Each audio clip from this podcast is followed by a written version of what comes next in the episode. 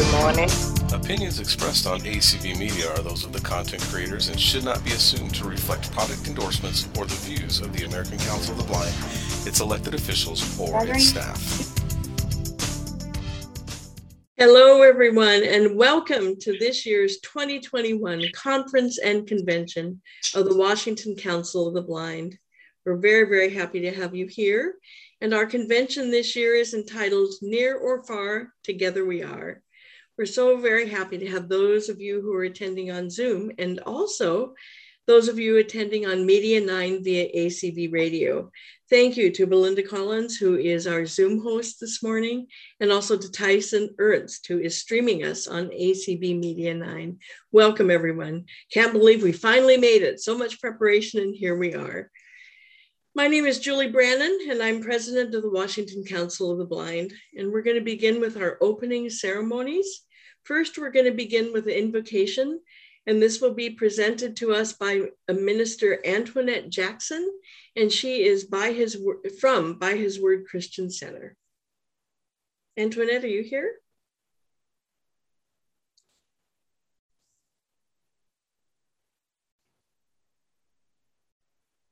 Does anyone know she's on the panel? Yes, she's here. Okay. Good morning, everybody. Hi, Antoinette. So we're going to open in prayer this morning. Father God, I thank you I thank you for this panel today, and I thank you for everything that is going on. I thank you for the hands that have prepared and everyone that is here to join in. I pray, God, today that it's successful and that everyone get out of it exactly what is needed and that it goes well today. May you bless everyone that is having a part and being a part. I pray that all this in Jesus' name, amen. Amen. Thank you very much.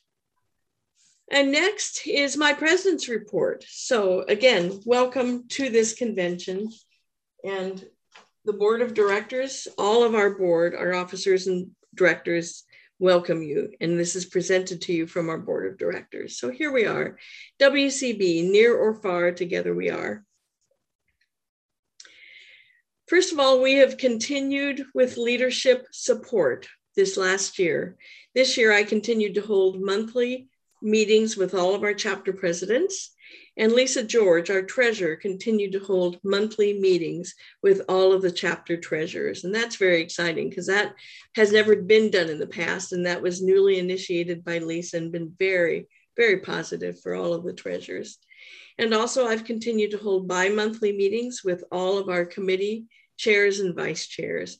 Participation on all of these calls has been very strong, insightful, and allowed tremendous communication. Because as you can imagine, communicating with 16 chapter presidents and um, 19 committee chairs and vice chairs on a regular basis is not easy. And so these monthly and bi monthly meetings, along with Lisa's treasurer meetings, allow us for great communication. We have three new presidents this year that are presiding over three of our chapters. I'd like to acknowledge them and that's David Edick from Pierce County Association of the Blind, Mike Mahers from Peninsula Council of the Blind, and Tristan Breitenfeld, I hope I said her name right, and she's Yakima Valley Council of the Blind. So welcome new presidents. Not an easy role to take on the presidency, but they've done a beautiful job and thank you, all three of you. Much appreciated. As you know, I'm very pro committee. Committee is near and dear to my heart. Committees are. Um, part of that is because I get to organize them all during the month of January. it has to be near and dear to my heart, but that's not the main reason. The main reason is because the work of WCB is done via our committees, and we have some excellent ones. Right now, we have 19, like I said earlier, 19 committees. And I checked all of the committee members how many members are on those committees. Some of the members are on multiple committees, by the way. Sometimes if you look, you see a name three or four times, which is exciting. But currently we have 87 members participating in our 19 committees. That includes chairs, vice chairs, and committee members. I asked my device, I said, what percentage of our 441 members is 87? And the answer I got was 19.77, which means about 20% of our membership are on committees. Some people might think that's pretty good. I would like to see it much, much more next year. I just want to put a a word in about committee involvement. It's really the best way to start getting your foot wet in WCB, learning about WCB, learning other opportunities. Anytime we have new members join, I encourage them to um, have chapter presidents, you know, forward their information, let me know about them, and encourage them to get involved in a state committee.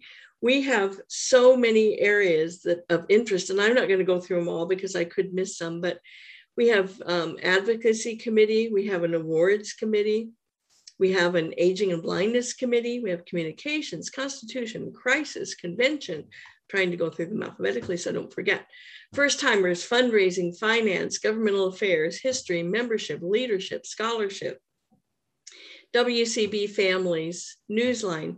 So as you can tell, I haven't gotten through all 19, but we have a committee for practically any interest you want to be involved in. You will be hearing again, January is the committee organization month, and you'll be hearing from people saying, please, let's get involved in committees. This year, along with the three new presidents, we had five new committee chairs. And again, that's not easy to step into chairmanship of a committee, but those new chairs are in our Aging and Blindness Committee, Alco Canfield, for our Convention Program Committee, Kathy Wilson, for our Communications Committee, Galen Ploy, our membership committee, Linda Wilder, and our newly formed outreach committee, Andy Arvidson. Actually, we have another one, uh, new committee that was formed last year, which is fundraising, and that's Lisa George. Like I said, the two new committees have, were fundraising this year and outreach that have, were formed. So we did that last year. We've had some officer transitions this year. Early in January, our first vice president, Mika White, needed to step down. So we had to juggle. I felt like we were playing a chess game. so at that point, what we did, Andy Arvidson, who was then second vice president, moved up to first vice president. And Sherry Richardson, who was then a director, moved into his second vice president position. That left the rest of Sherry's one year director position open. And so we asked Kim Moberg to step into that because Kim had been brought forth as a director from the nominating committee last year. In regard to fundraising, we did something new this year. It was Give, Give Big, and it was held on May 4th and 5th. WCB paid the registration fee, and WCB shared the funds generated by the different chapters which chose to participate with a 50 50. So part of the monies went to WCB and part went to the chapters. I can't thank our treasurer and finance and fundraising committee chair, Lisa George, enough for getting us involved in that. And for those of you who were able to attend the pre convention board meeting last night, you know we're going to continue with that, which is really exciting. I'd like to thank board member Haley Agers. She did developed a Zoom and call survey. So thank you, Haley, very much. And the survey results, she got 14 responses. We were asking people how comfortable do you feel, excuse me, 15 were returned. How comfortable do you feel with Zoom? Because we'd like to provide Zoom training for those that didn't feel that comfortable. And what kinds of community calls within WCB would you like to see? That's what the survey was all about. And some topic interests of interest included socialization, music, independent living skills, and technology training. So we got that far with the survey. We didn't get any further with that. So our plan is to progress on both Zoom training and more WCB community calls in the coming year. We also had, and if those of you again who were at the board meeting last night heard Sherry Richardson, our Governmental Affairs Committee Chair, talk about this, but I'm going to briefly overview it because it was really a big deal. In 2021, we had the DC Leadership Conference, and that was connected, of course, with ACB. It occurred on February 21st to the 23rd, 2021. There was a president's meeting that was held on February 21st, and this is really a leadership development meeting. Then the legislative seminar was held on the 22nd and 23rd. The neat thing about it this year, it was virtual. so a lot more people got to participate. Generally, um, we send the president and a couple other people to DC for this conference to do it in person, but this year we did it virtually and you know everything had to be transitioned to virtual and we all we wondered how is this going to work is it really going to happen but WCB made a very good showing. We had 19 people that signed up for the seminar, which was really exciting. And the legislative imperatives, I'll just briefly talk about the legislative imperatives, but one was to um, secure vision equipment within Medicare. The other imperative that we dealt with was the Disability Access to Transportation Act. And the third imperative that we presented to the legislators was the Exercise and Fitness for All Act, making exercise equipment accessible to blind and visually impaired people. So it's really the neat thing is ACB decides what imperatives we're going to focus. And um, what we did was we had five different leads within teams. We connected with people in various districts, contacted all of the legislators and the senators, and we got a hold of all of them actually. I was really very impressed. I'd like to thank the people that headed those five teams, and that was Denise Colley, Deb Cook Lewis, Lynn Corral, Frank Cuda, and myself. And then Sherry Richardson made contact with our senators. We all felt, as Sherry said last night, that virtually we got a little more time with them. It was kind of nice because when you go in person, it's kind of sit down, talk, and let's leave because they're so busy. So that was a very good experience for us. Well, we can't talk about WCB without talking about COVID. So let me talk about how COVID affected us this year. First of all, the convention. And as you can certainly tell, the board had to make a very difficult decision to hold this year's convention virtually one more time. We discussed uh, at our May board meeting when the decision was made, both hybrid, trying to do a hybrid and in person convention, but due to continued uncertainty, the decision was made to do it virtually again. We're, of course, hoping for a different venue in person next year, in person and or hybrid. We decided to use the same voting method that we used for last year. So those of you who were with us last year, remember how we went out to the voting rooms and all of you have your voting pin and your voting room color. So that is will be done in our business meeting tomorrow. And very soon you'll be hearing from the nominating committee about the positions that are up. The Leadership Summit this year, as you know, WCB always holds a leadership training in the spring in coordination or in connection with our spring board meeting. And this year, again, we could not meet in person. We made that decision. So our leadership committee, and that was chaired by Holly Turi, were ingenious as far as realizing we did already select our participants and we didn't want them to just sit and wait until we could meet in person. We weren't going to let COVID do that to us. So, what they decided to do was have monthly leadership training calls, and the participation by participants was very, very strong. Very excited to see that. And these calls included, and I'm not including it all because I don't have it all down, but conflict resolution, how to run a meeting, developing an agenda, Robert's Rules of Order, etc. So very successful. So thank you, Holly and committee, very much. COVID also lended to some membership illness, and sorry to say, WCB has had a couple deaths due to COVID, which is very, very sad. Um, and some members had COVID from mild to severe. This has been a factor in WCB progressing forward on some of the goals that they had, such as strategic planning and the survey. Some people just, you know, were not sick and able to do that. And that was my case. Um, I was sick for a couple months, and I thank very much it's amazing. But what I saw in the officers and the board members stepping up to the plate, Andy helping me run some monthly meetings, Sherry ran the board meeting in May. Thank you very much. But COVID did hit WCB, and we're especially sorry for the deaths that occurred. As, as I already mentioned, we have a virtual convention for WCB, and we also had one this summer for ACB. So here we go. We all were part of a virtual convention in July, July 16th through the 23rd, with more than 100 events during the week to attend. Very, very exciting. I really appreciated that ACB prepared people strongly for the convention. They had several meetings about what to expect, how to handle things, how things would be done. One of those things was voting. And that was very different because we had to get votes from people and how do we do that? And they used a process called um, darn, I can't remember the name of their, oh, they call it Vote Now. That was it. It was online voting that was done. So thank you to First Vice President Andy Arvidsson and myself. We counted the votes. I took everyone's vote via email. Andy took them by phone. And then we were on an ACB um, connection and gave our votes for all the positions and all the things we had to vote on. And that was interesting. We did a voting practice, which I appreciate Sherry and Andy being involved in that.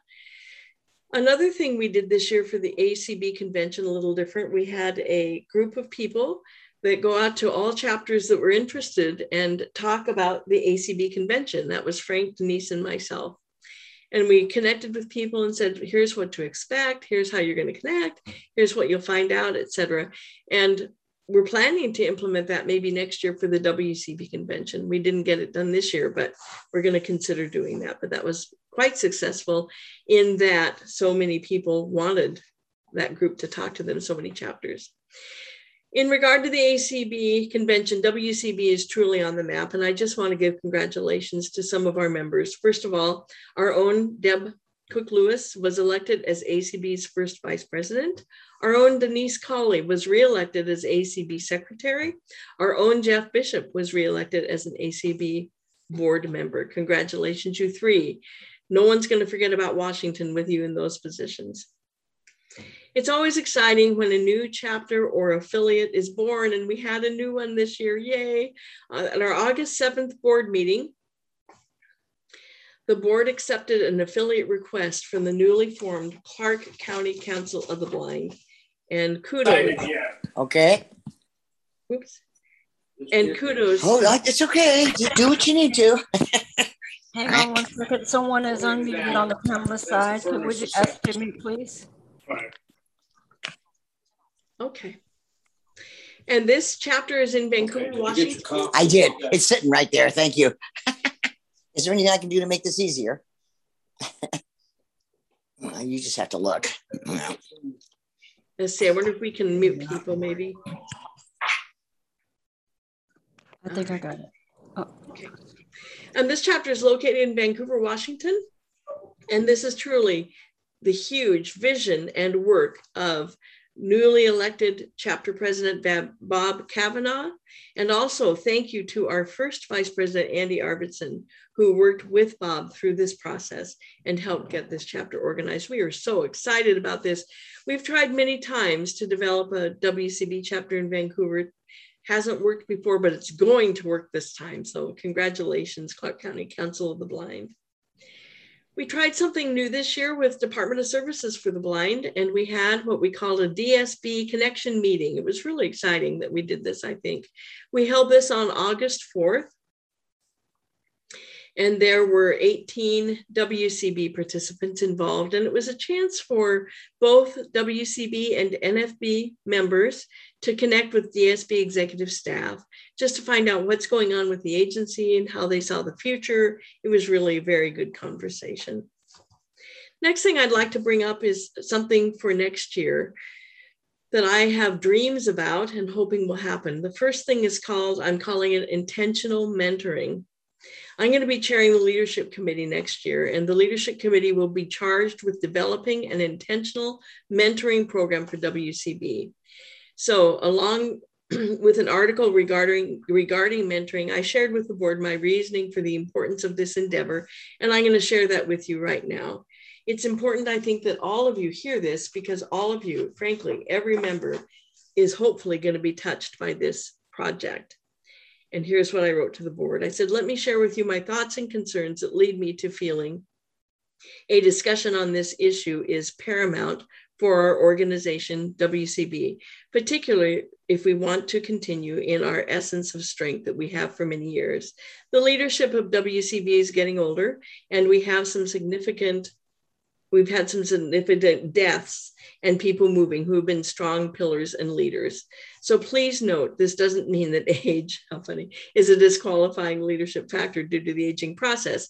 It's just an awareness that we need new leaders, young and old, to be ready to both take on leadership and to share the leadership process with members we need members to be poised and ready to take on various leadership roles. And my intention is that this, my contention is this doesn't happen by osmosis. I am aware also that more casual mentoring occurs all the time at both the chapter and committee levels. Uh, and the reason for this is appointing a vice chair of committees for succession planning. But again, I truly do believe that it's not intentional enough. My vision, and I look forward to the input for your vision, and that was asking the board, is to have each officer and some board members Locate members who have interest and potential in these leadership areas and work on mentoring them with a program, a process, and very intentionally. And so this is the reason for the mentoring article I shared. And I shared an article with the board and we noted some segments in that article about how important mentoring was. So that's something I will be doing. It's going to be um, very, very intentional and very focused. And I will be disconnecting myself from several committees actually just to be able to pursue this. So, and I've already asked a couple people to work with me on this process. Excuse me. And one of those people I've asked is Steve Fixtel, who has done a lot of leadership training, in fact, has his degree in that. So that's exciting. We're going to be doing that. Another thing I hope to do, and this is just me dreaming again, is to develop another chapter. And we've talked about this for a long time. And the chapter development I would like to consider is that of a chapter in East King County. And I know we have one current member who's very interested in that. I've already gone through the membership list and noted all of the people that live in East King County. And we actually have enough people. We like to have at least 12 people to start a new chapter. 10 is required via the bylaws, but we like to have 12 to help that chapter be strong and it's important to have enough people or the chapter can die. So we'll be looking into that too. That concludes my president's report. I hope we've given you, or I hope I've given you a really good idea about how very busy and active we've been this year. We did not let COVID stop us, obviously. So thank you everyone so much for all of your work and input. I just can't say enough about how much work WCB members do both at the board level and at the president, presidents of chapter level and at the committee chair and vice chair level. Thank you very much. Next, I'd like to call on the nominating committee chair to give our report, and that is Sherry Richardson. Good morning, everyone. Um, I would like to present our slate of officers for 2022. And that begins with the Office of President, which is Julie Brannon for a second term. Um, the Office of First Vice President is Andy Arvidson for his first full term as First Vice President. Uh, for the Office of Treasurer is Lisa George, who is, um, this will be her second term, I believe. I know at least it's her second term. Um, for directors, we have three. The first is Nathan Brannon for a second term, Kim Moberg for a first full term, and our new person on the nominating slate, uh, Linda Marks Wilder. I want to thank all of the candidates or all of the participants who applied um, or sent me their, their statement of interest. Uh, it was actually a difficult decision this year we had some really good people put forth their names, and that's much appreciated. Um, I also especially want to thank Denise and Alco for serving on the committee with me. Um, they they kept me straight, and uh, and hope this is the first time I've done the nominating committee. So um, this has all been a, a, great learning experience for me as well. So thank you for that, Julie. Well, thank you. Report. Well, thank you for taking it on. I called her. I said, "Hey, would you be nominating committee chair?" And she goes, "What?" Anyway. yeah, but I can't say no to Julie. That's the problem. yeah. Thank you, Sherry, so much. Appreciate the work. It's not an easy job. Next, we have a report from our Constitution and Bylaws Committee Chair, Frank Cuda, and he's going to read us our proposed amendments to our governing documents. Oh, that's an exaggeration, but I'm going to present them. yes, the uh, Constitution and Bylaws Committee has been working hard all year long. We, we have seven uh, proposed amendments to the Constitution. that We, we, are going to read. This is the first reading, uh, which is required. And then tomorrow afternoon, we'll read them again and discuss them and vote on them. So now, is uh, there's no discussion or questions, we're just going to read them. Go ahead. Amendment 2021 1. The purpose of this amendment is to add a provision that candidates for officer positions should be residents of Washington State or contiguous counties at the time of their election. Existing language Article 6 Officers and their duties. Section 1 Officers. On odd numbered years, there shall be elected a president, first vice president, and a treasurer and on even numbered years there shall be elected a second vice president and secretary, each for two year terms. No officer shall serve for more than two consecutive full terms in the same office. The president, first vice president, and second vice president must be legally blind. The terms of all officers shall begin on the first day of January following the convention at which they are elected. Proposed language Section 1 Officers. On odd numbered years, there shall be elected a president, first vice president, and a treasurer, and on even numbered years, there shall be elected a second vice president and secretary, each for two year terms. No officers shall serve for more than two consecutive full terms in the same office. The president, first vice president, and second vice president must be legally blind. All candidates for officer positions must be Washington state residents at the time of election or live in a contiguous county. The terms of all officers shall begin on the first day of January following the convention at which they are elected. Amendment 2021 2. This amendment clarifies that authority to approve applications for affiliation rests with the Board of Directors and that factors beyond compliance with minimal requirements may be considered. Existing language, Article 4, Affiliates, Section 1, Application for Affiliation. Any local chapter or special interest group desiring to become an affiliate of this organization shall apply for affiliation by electronically submitting to the WCB President a copy of his Constitution all required membership data in the WCB approved format, and a list of elected officers and board members. Both an existing organizational bank account and a minimum of 10 dues paying members are required to be considered for affiliation. WCB will calculate the state and national dues owed by the new affiliate and notify the president of the total amount due. The constitution of the new affiliate will be reviewed by the Constitution and Bylaws Committee for conflicts with the WCB state constitution.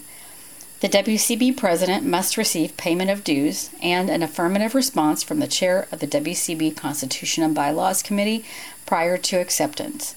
When this organization, either in convention assembled, during a special meeting, or by action of the Board of Directors, shall have approved the application, it shall issue to the new affiliate a certificate of acceptance. Proposed language, Article for Affiliates, Section 1, Application for Affiliation. Any local chapter or special interest group desiring to become an affiliate of this organization shall apply for affiliation by electronically submitting to the WCB President a copy of its Constitution for review by the WCB Constitution and Bylaws Committee, all required membership data in the WCB approved format, and a list of elected officers and board members. Both an existing organizational bank account and a minimum of 10 dues paying members are required to be considered for affiliation. The WCB treasurer will calculate the total amount due and notify the applicant. The dues payment must be received by the WCB treasurer to complete the application. Authority to approve an affiliate application rests with the WCB Board of Directors. Along with confirming that the requirements for affiliation have been met, the board may consider other factors surrounding the efficacy and viability of the potential new affiliate. Upon approval of the application, a certificate of acceptance shall be issued to the new affiliate. Amendment 2021 3 this amendment changes the name of a committee and reorders the list. Existing language, Bylaw 1, WCB Standing Committees. B, Aging and Blindness. Members of this committee work to improve the lives of senior citizens experiencing vision loss. Proposed language, Bylaw 1, WCB Standing Committees. R, Senior Vision Loss. Members of this committee work to improve the lives of senior citizens experiencing vision loss. Amendment 2021 4. This amendment provides for the early appointment of the Government Affairs Committee in order for them to hit the ground running in January. Existing language, Bylaw 1, WCB Standing Committees. The following standing committees are established, and unless otherwise specified in the Constitution, all appointments to them should be completed by January 31 each year. The President has the authority to combine, separate, or reassign the duties of committees as the need arises. Members of all committees serve on the behalf of the organization and the board, promoting WCB principles, ideals, and interests. Issues and concerns discovered by any committee shall be reported to the board in a timely manner. Proposed language, Bylaw 1, WCB Standing Committees.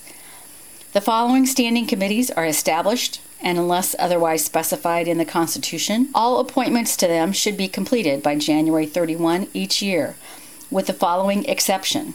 Appointments should be made to the Government Affairs Committee immediately following the state convention to provide a new committee the time to prepare for the upcoming legislative session. The President has the authority to combine, separate, or reassign the duties of committees as the need arises. Members of all committees serve on the behalf of the organization and the board, promoting WCB principles, ideals, and interests. Issues and concerns discovered by any committee shall be reported to the board in a timely manner. Amendment 2021 5. This amendment clarifies the eligibility requirement. Existing language, Bylaw 4, WCB first timers to ACB convention. B. Eligibility and expectations. In order to be considered for this award, an individual needs to have never previously attended an ACB convention. Proposed language, Bylaw 4, WCB first timers to ACB convention. B. Eligibility and expectations. In order to be considered for this award, an individual needs to have never previously attended an ACB convention in person. Amendment 2021 6. This amendment clarifies the eligibility requirement. Existing language, Bylaw 8, member incentives to attend the WCB State Convention. A. First timer selection. Each year, the WCB will select one or more members to attend the state convention as first timers. Application procedures and the application deadline date will be determined by the board and announced on or before the second board meeting of the year. Each first timer applicant must submit a personal letter to the chair of the awards committee requesting this award. First timers must not have previously attended a WCB state convention as a registered voting member. After the president or his her designee has confirmed eligibility, the committee will review the applications and select the award winners. Proposed language Bylaw 8 Member incentives to attend the WCB State Convention. A. First timer selection. Each year, WCB will select one or more members to attend the state convention as first timers. Application procedures and the application deadline date will be determined by the board and announced on or before the second board meeting of the year. Each first timer applicant must submit a personal letter to the chair of the awards committee requesting this award. First timers must not have previously attended a WCB state convention in person as a registered voting member. After the president or his her designee has confirmed eligibility, the committee will review the applications and select the award winners. Amendment 2019 2. This amendment adds a requirement that new affiliates must be registered as a nonprofit in the state of Washington, and all affiliates must maintain an active status as a nonprofit. It also outlines the consequences of noncompliance with any of these requirements. Existing language, Article 4 Affiliates, Section 1 Application for Affiliation. Any local chapter or special interest group desiring to become an affiliate of this organization shall apply for affiliation by electronically submitting to the WCB President a copy of its Constitution, all required membership data in the WCB approved format, and a list of elected officers and board members, both an existing organizational bank account and a minimum of 10 dues paying members are required to be considered for affiliation. No change to remaining language. Section 2 Affiliate Responsibilities. No change to the language in the first three paragraphs. No group shall be accepted as an affiliate, and no group shall remain an affiliate unless at least a majority of its voting members are legally blind. The president, vice presidents, and at least a majority of the elected committee or board of directors of each affiliate must be legally blind. The president of this organization shall be an ex officio member of each affiliate. Proposed language Article 4 Affiliates. Section 1 Application for Affiliation. Any local chapter or special interest group desiring to become an affiliate of this organization shall apply for affiliation by electronically submitting to the WCB President a copy of its Constitution all required membership data in the WCB approved format, the UBI number and optional Washington Charities registration number, and a list of elected officers and board members, both an existing organizational bank account and a minimum of 10 dues paying members are required to be considered for affiliation. Section 3 Affiliate Compliance Parameters. No group shall be accepted as an affiliate and no group shall remain an affiliate unless at least a majority of its voting members are legally blind. The president, vice presidents, and at least a majority of the elected committee or board of directors of each affiliate must be legally blind. The affiliate must be registered as a Washington nonprofit corporation and maintain an active status. The president of this organization shall be an ex officio member of each affiliate. In the event that an affiliate is out of compliance in any of these requirements, the affiliate will be given a written notification by the WCB president or designee, which starts a 90 day grace period to resolve the situation. Failure to comply will cause the affiliate to be made inactive.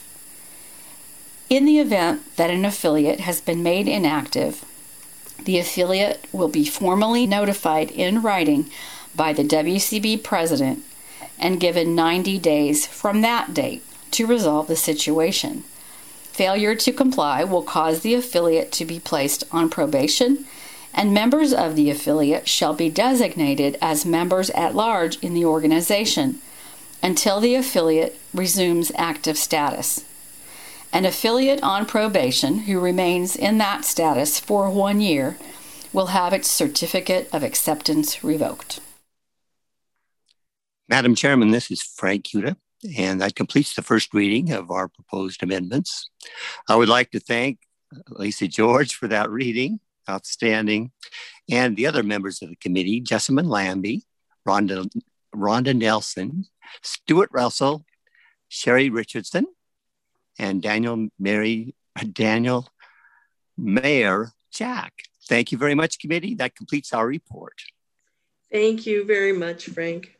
Ooh, a lot of work. That committee works hard. You know what? We're a little ahead of schedule. So, guess what I think it's time for? And that is door prizes. I was told I could give two away this morning. Maybe I'll cheat and give three because of our timing issue. But anyway, do we have our door prize people ready to give a first door prize? We have recordings here that Lisa and Reg did. Our first drawing is for the early birds who got their registrations in by September 30th. Frank's going to draw for us. We th- we're giving away a fifty dollar Amazon gift card donated by United Blind of Tri Cities. And the winner is Corlette Arvidsson from Anacortes. Oh, yay, Colette. Oh, some Amazon buying is ahead of her, I think. That's exciting. Congratulations, Colette. Let's do another one. Our next drawing is for a $25 Amazon gift card donated by United Blind of Whatcom County. Sally? Oh, it's Julie Brannon from Puyallup, Washington. Wow. Yay! Oh, surprise! Surprise! Rigged. Yay! I've got some shopping to do. How fun. You know, it's funny when people think and say, I never win a prize. And just after that thought, because I was thinking, oh, I don't plan on winning one this time, it comes through. So thank you guys very much. We are a little ahead of schedule. I'm trying to think. It's about 9:45. I think we'll just start with um, Kirk, and then if we need some more time, we might do another door prize. So Kirk Adams, hopefully he's on board here. And Kirk is our keynote speaker. Kirk is currently, and I should say Dr. Kirk Adams, forgive me, Kirk. He is currently the CEO of the American Foundation of the Blind, and he's going to share with us a little bit about AFB and also about his journey as a blind person in accomplishing all the admirable life goals that he's accomplished. And Kirk, we got to know him well when he was here in Washington State as the CEO of the Lighthouse for the Blind Incorporated. So, Kirk, hopefully you're with us. I am. Yay! Thanks for Thanks. coming and joining You us. bet. You're on. Okay, so I, I had just just logged on. So that that that was the intro, and now it's me. It's you. And how You're how, and how how long are we going here, Julie? Well, you've got a half hour on the schedule. Perfect. Okay. Will there be time for Q and A?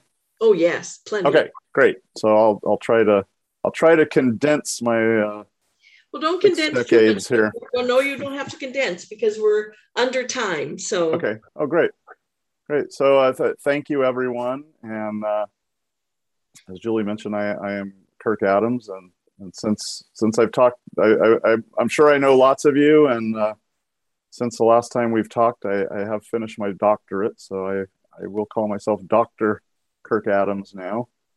And I am president and CEO of the American Foundation for the Blind, AFB. And I'll, I'll uh, numerous times I'll invite you to visit afb.org and uh, see what we're up to. But I was uh, I was born in Aberdeen, Washington. Um, my parents were actually in college when I was born. My dad was playing basketball at Western Washington and Bellingham. They were both um, getting their uh, degrees in education to become public school teachers. And I was born sighted. And then when I was in kindergarten, we were living in Lynnwood, Washington at the time. Uh, both my retinas detached. I had um, some congenitally weak blood vessels in my eyes that no one was aware of, and uh, they they hemorrhaged, and the pressure from the hemorrhage detached both of my retinas, and uh, I was rushed to Cabrini Hospital and had my first unsuccessful retinal surgery, uh, of which there were many to follow. But um, you know, I, I was born in 1961, so this was the mid 60s, and uh, my my parents uh, didn't didn't know any blind people. Had never met a blind person until I, I became one, and um, you know, they were told that uh, I wouldn't be allowed to come back to the neighborhood school. That I would need to go to the state school for for the blind and uh, they visited the Washington State School, which uh, in Vancouver, uh, which is now one of the best schools for blind kids in the country. But at that time, not so much. And they visited, and they were not um, very impressed with the uh, level of academic activity there. My retinal surgeon, Dr. Kenneth Swan, was at the University of Oregon Medical School in Portland, and so we were going down there very frequently um, for for appointments. And uh, I spent spent a fair amount of time in Doernbecher, the children's floor at U of O Medical School back in the day. And uh, someone in his office said that uh, they had a lot of kids come in there from the Oregon State School, and, and uh, they seemed to be doing great, and uh, also seemed to be sharp and on top of it. And uh, so my parents visited the Oregon State School in Salem, and really, really thought it was it was great.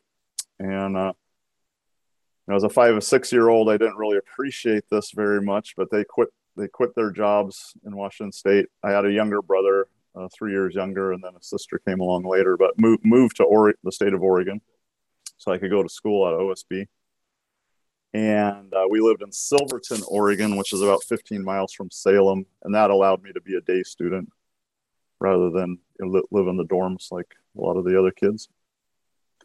So I uh, I went to the Oregon State School for the Blind for first, second, and third grade, and the model was that you would uh, go go to the School for the Blind, learn your blindness skills uh, to the point where you could uh, succeed in public school and then then start public school when when you're ready to do that. So you know there's a couple couple i guess important dynamics in my life as i as i look back. And one of them was the fact that i became totally blind um, prior to first grade. And there was no question of whether or not i needed to learn braille or cane travel um, or to type on a typewriter back back back in that that time. So there there was no question that I needed blindness skills, and I was fully immersed in that.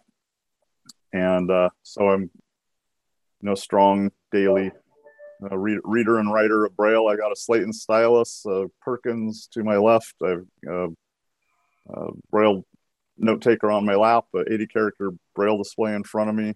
Um, ton, ton, tons of Braille around the house. So um, I had a wonderful teacher. Mrs. Summers was her name. She's passed away, but she was a gen- gentle uh, but firm taskmaster. And I can remember her um, making me spend hours and hours and hours on the sweep back books, which were just books with lines of characters, so you could um, get your hand motions down. You know, start start the line with both hands, and fin- finish with the right while you find the beginning of the next line with your left. And uh, I can remember asking her, you know, can I can I learn to read now? And she'd say, nope, nope, you're not you're not ready to learn how to read. You need to learn how to do this first. And uh, in third grade, I started going to public school half a day. So I'd go to the school for the blind in the morning. And then I learned how to walk the 10, 10 blocks or so to uh, nearby public school. And I would attend there in the afternoons. And then starting in fourth grade, I started going to the public school in Silverton. And I went all the way through elementary, junior high, high school, college, graduate school. I was always the only blind student in my classes after after my time at the school for the blind. And a couple of other reflections during that time. Um, my parents were both teachers, as I mentioned. They were very focused on academics, and so it was always do your homework first. And my dad was a basketball coach, so we were we were expected to um, be involved in sports. So I wrestled and I ran cross country and cross country skied and, and those things. Um, I think just as importantly as learning my blindness skills at the school for the blind was to learn how to be really confident in my body as a blind person and to love love my body and, and what it could do. So i was there with 110 120 blind kids and they had us you know at, at, at the oregon coast you know, exploring the tide pools. We went backpacking in the three sisters wilderness area. We, you know, went, went up mount hood and built snow forts. We climbed trees. We skinned knees. We did all the things that little kids do, but um, we weren't we weren't restrained or constrained. And um, I I think the school is run by a by a by a lot of 1960s hippies, and we did a lot of fun stuff. And they were very adventurous, and they had us doing all kinds of all kinds of cool stuff. A lot, a lot lots of experiential learning. And then in high school, junior high, I think the skiing, wrestling, cross country, um, all kind of built on that and that confidence. And now that I now that I understand research and I've I've done research, um, I understand the concept of the internal locus of control as opposed to the external locus of control. So um, blindness skills are are something that has allowed me to to do the, the things I've done. But the other thing is that um, research shows that, um, especially in the realm of employment, that having a strong internal sense of control is a, is a success factor. And that, that means you believe in your bones that you can create your own path, you can forge your way, you can overcome obstacles, as opposed to an external locus of control, uh, which means you, you feel in your bones that thing, things happen to you. Um, you, you don't have a lot of power to do anything about it. And uh, you're kind of at, at the whim, whims of the universe. So we, we know now if we, we do research on and I did my dissertation in this area. What are what are the factors that lead to successful employment for people who are who are blind? And uh, that strong internal uh, sense of internal locus of, of control is one of those success factors. And I was you know fortunate enough to be in some circumstances that allowed me to develop that. Uh, another another reflection. Uh, graduated from Snohomish High School. And there were probably 30 35 kids who were kind of the college bound kids. Um, so senior year we all had first period together and it was physics. And then second period was math analysis. And third period was chemistry. And i i walked into the chemistry class the first day and the chemistry teacher just uh, plain as day said you you cannot take this class. It would not be safe for you to take this class um, you need to go to the office and uh, and make a change. So I, I, was very upset, and I went home and went home and told my parents, and we just we didn't have advocacy skills. We weren't um, connected with uh, any blind individuals. We didn't know any successful blind adults. Um, so you know, my parents said, "Well, if if Mister So and So says you can't take chemistry, I guess you, can't take chemistry." So I sat in a study hall, you know, all, all year third period. And um, now, of course, I know blind people can certainly study chemistry, and I've met blind um, PhDs in chemistry. I've met blind chemistry professors, and I have a friend who is a chemist who started a, uh, a um, flavors company and just sold it for many millions of dollars. So um, when we look at the expanded core curriculum, which is a concept AFB helped develop it basically says that the blind blind kids need to learn everything the sighted kids learn and nine nine extra things which is o&m use of assistive technology career exploration and one is self-advocacy. So i just applaud um, the council uh, that you are a place people can go who need support in advocacy um, where you can learn from one another. Um, you know an, I, an iep was not invented when, when i when i was in school but um, you know parents have uh, so, so, many resources now and uh, obviously the council is a is a very very important resource especially in the area of advocacy. So um, graduated from high school um, was offered a full scholarship to attend whitman college in walla walla which i accepted joyously and went off to college and um, met met a young lady there the first week. Uh, who we, Roz and I have been married now 36 years. Ooh, wow. that was a nice that was a nice benefit. Um, but again, I, I, I did well academically. I was Phi Beta Kappa and uh, cum laude, and had a four point in my chosen field, which is ec- economics. And uh, senior year, I applied to a couple of graduate schools, got in.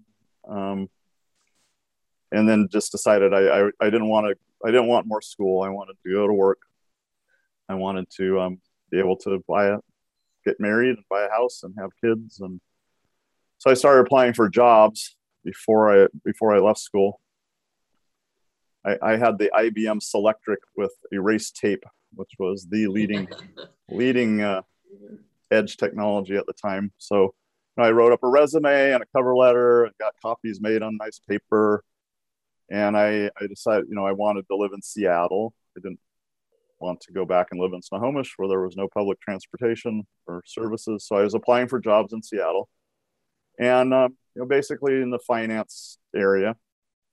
And uh, I would get a phone call or say, let's have a telephone interview. I'd do my telephone interview and they, they great, come, come in for the in-person interview and I'd walk in with my white cane and my little folder of braille paper and my slate and stylus and uh, you know like like so many blind people have experienced just the the confusion would set in uh, the room as the employer sitting across the table could not conceive of how a blind person could could do the job that uh, they were hiring for.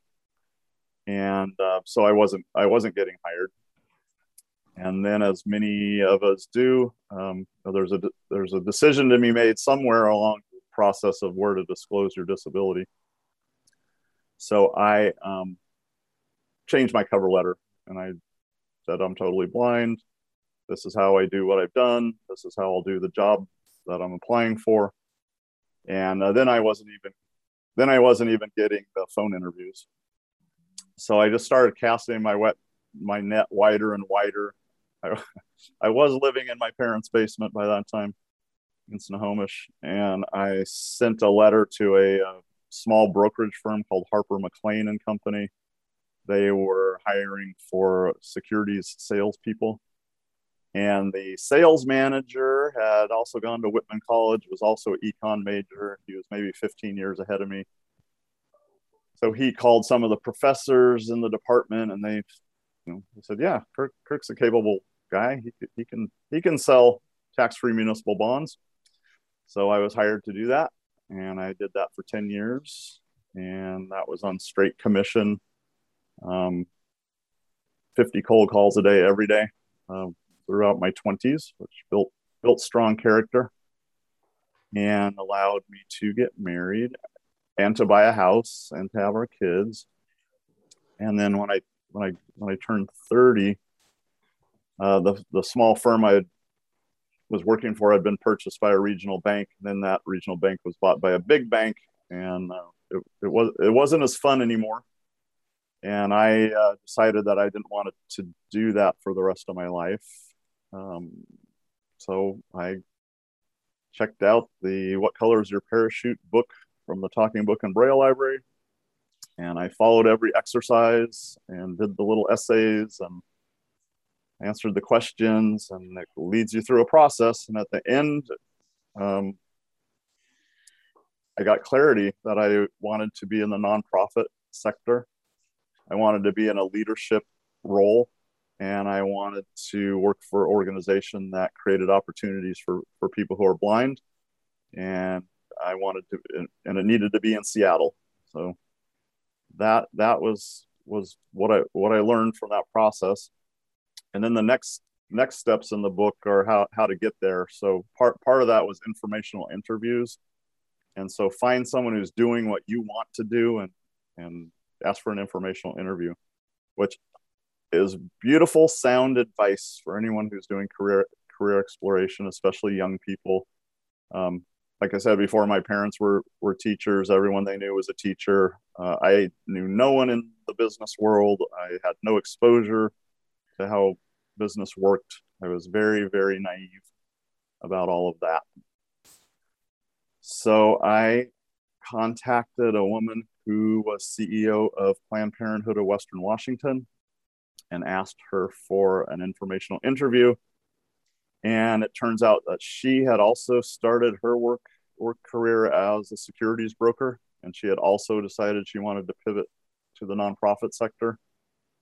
And uh, she was a very dynamic um, enthusiastic person. And she said if i were you i would enter the nonprofit sector through fundraising because there is such a huge need in our sector for professional resource development people and you have spent the last 10 years talking with wealthy people about money and their financial goals so this would this would be a perfect way for you to enter the sector.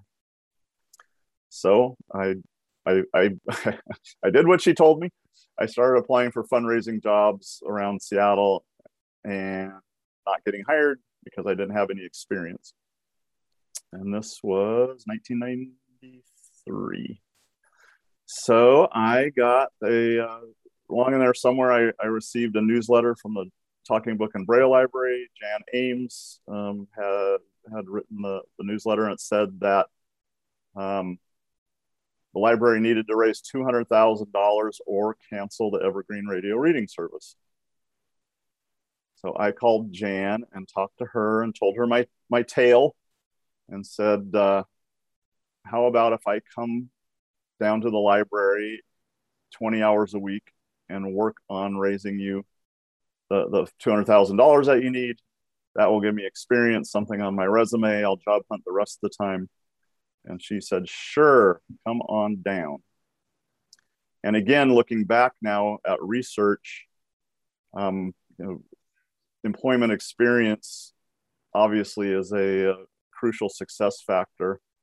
Um, and paid work experience and volunteer work experience have the same same strong predictor um, strength uh, uh, as one another. So, so volu- volunteer work is just as good a predictor of future employment su- success as paid paid work.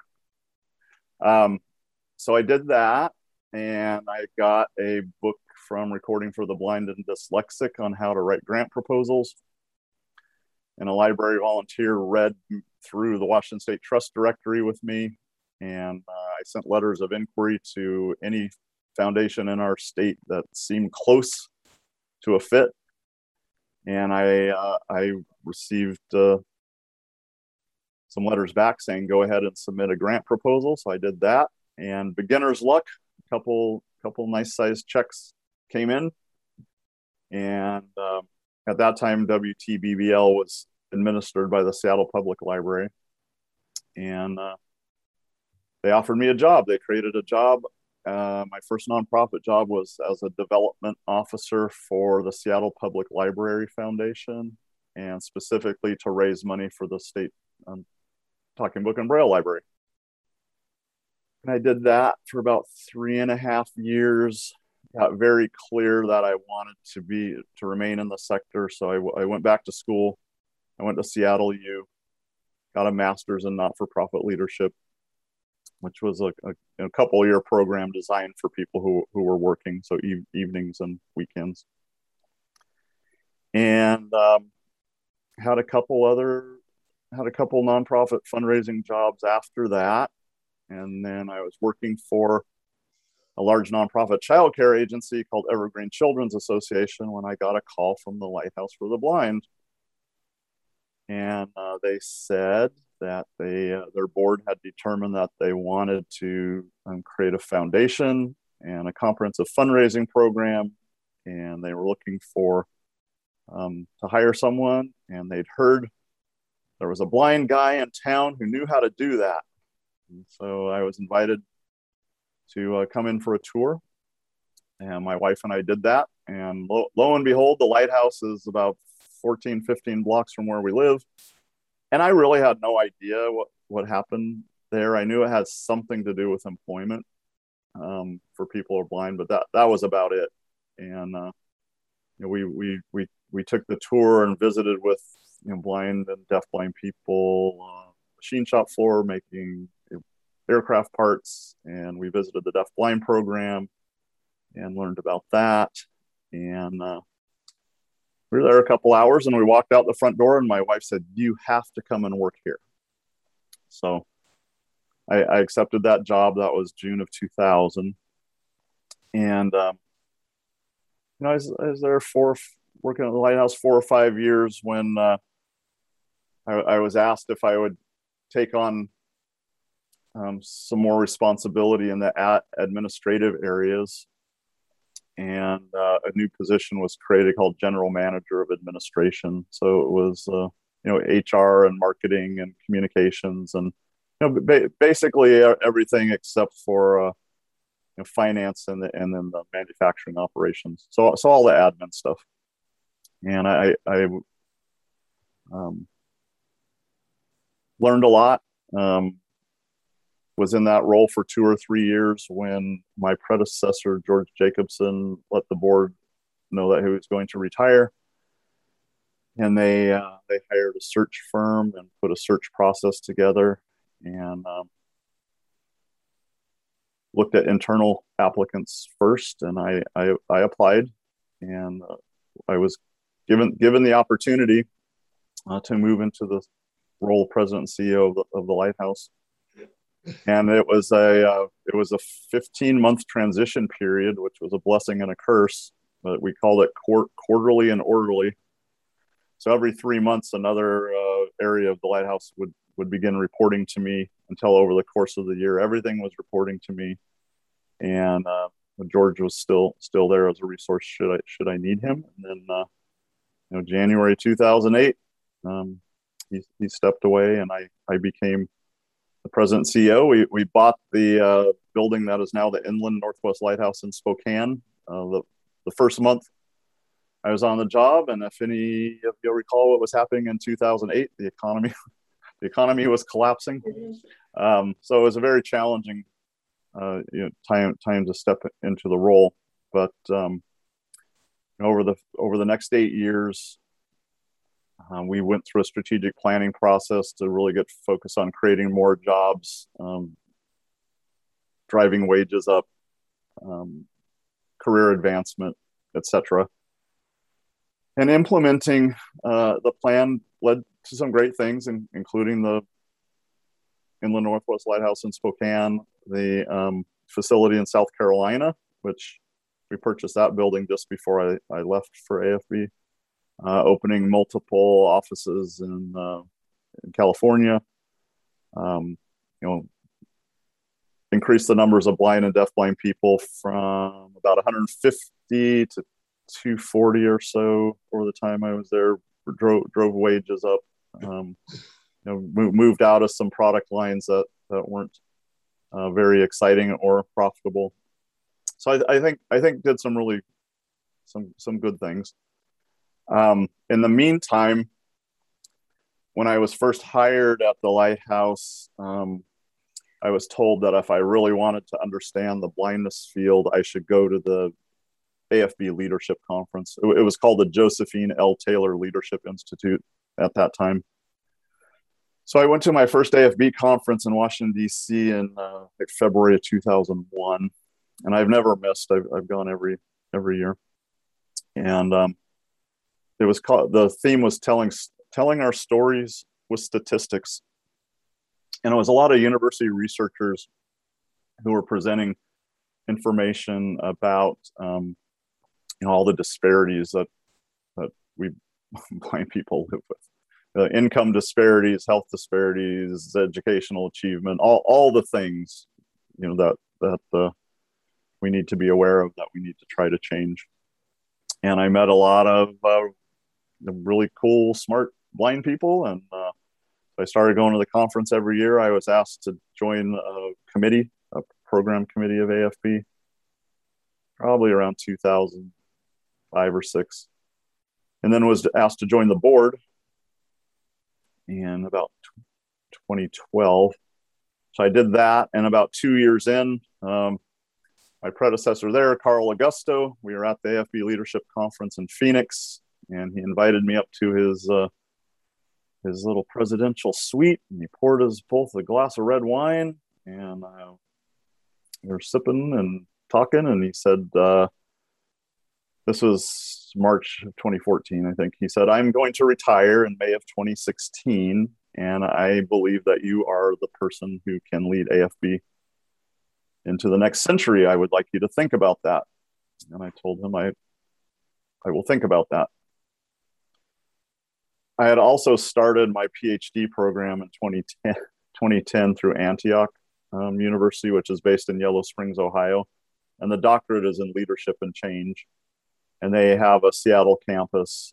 Um, so I chose I chose the program. There was like 50 days in class over the first three years. You did a rotation: Yellow Springs, Ohio, Keene, New Hampshire, Seattle, Washington, Santa Barbara, California. We did 12 residencies. Um, wrote a lot of papers, um, so I was I, I had embarked on that, and I was about you know halfway halfway through, and uh, you know talking talking to Roz, um, our kids were graduated from college. They were on their own, paying paying their own way. It's a, it's a wonderful feeling when your kid uh, offers to that they'll pay for dinner uh, for the first for the first time.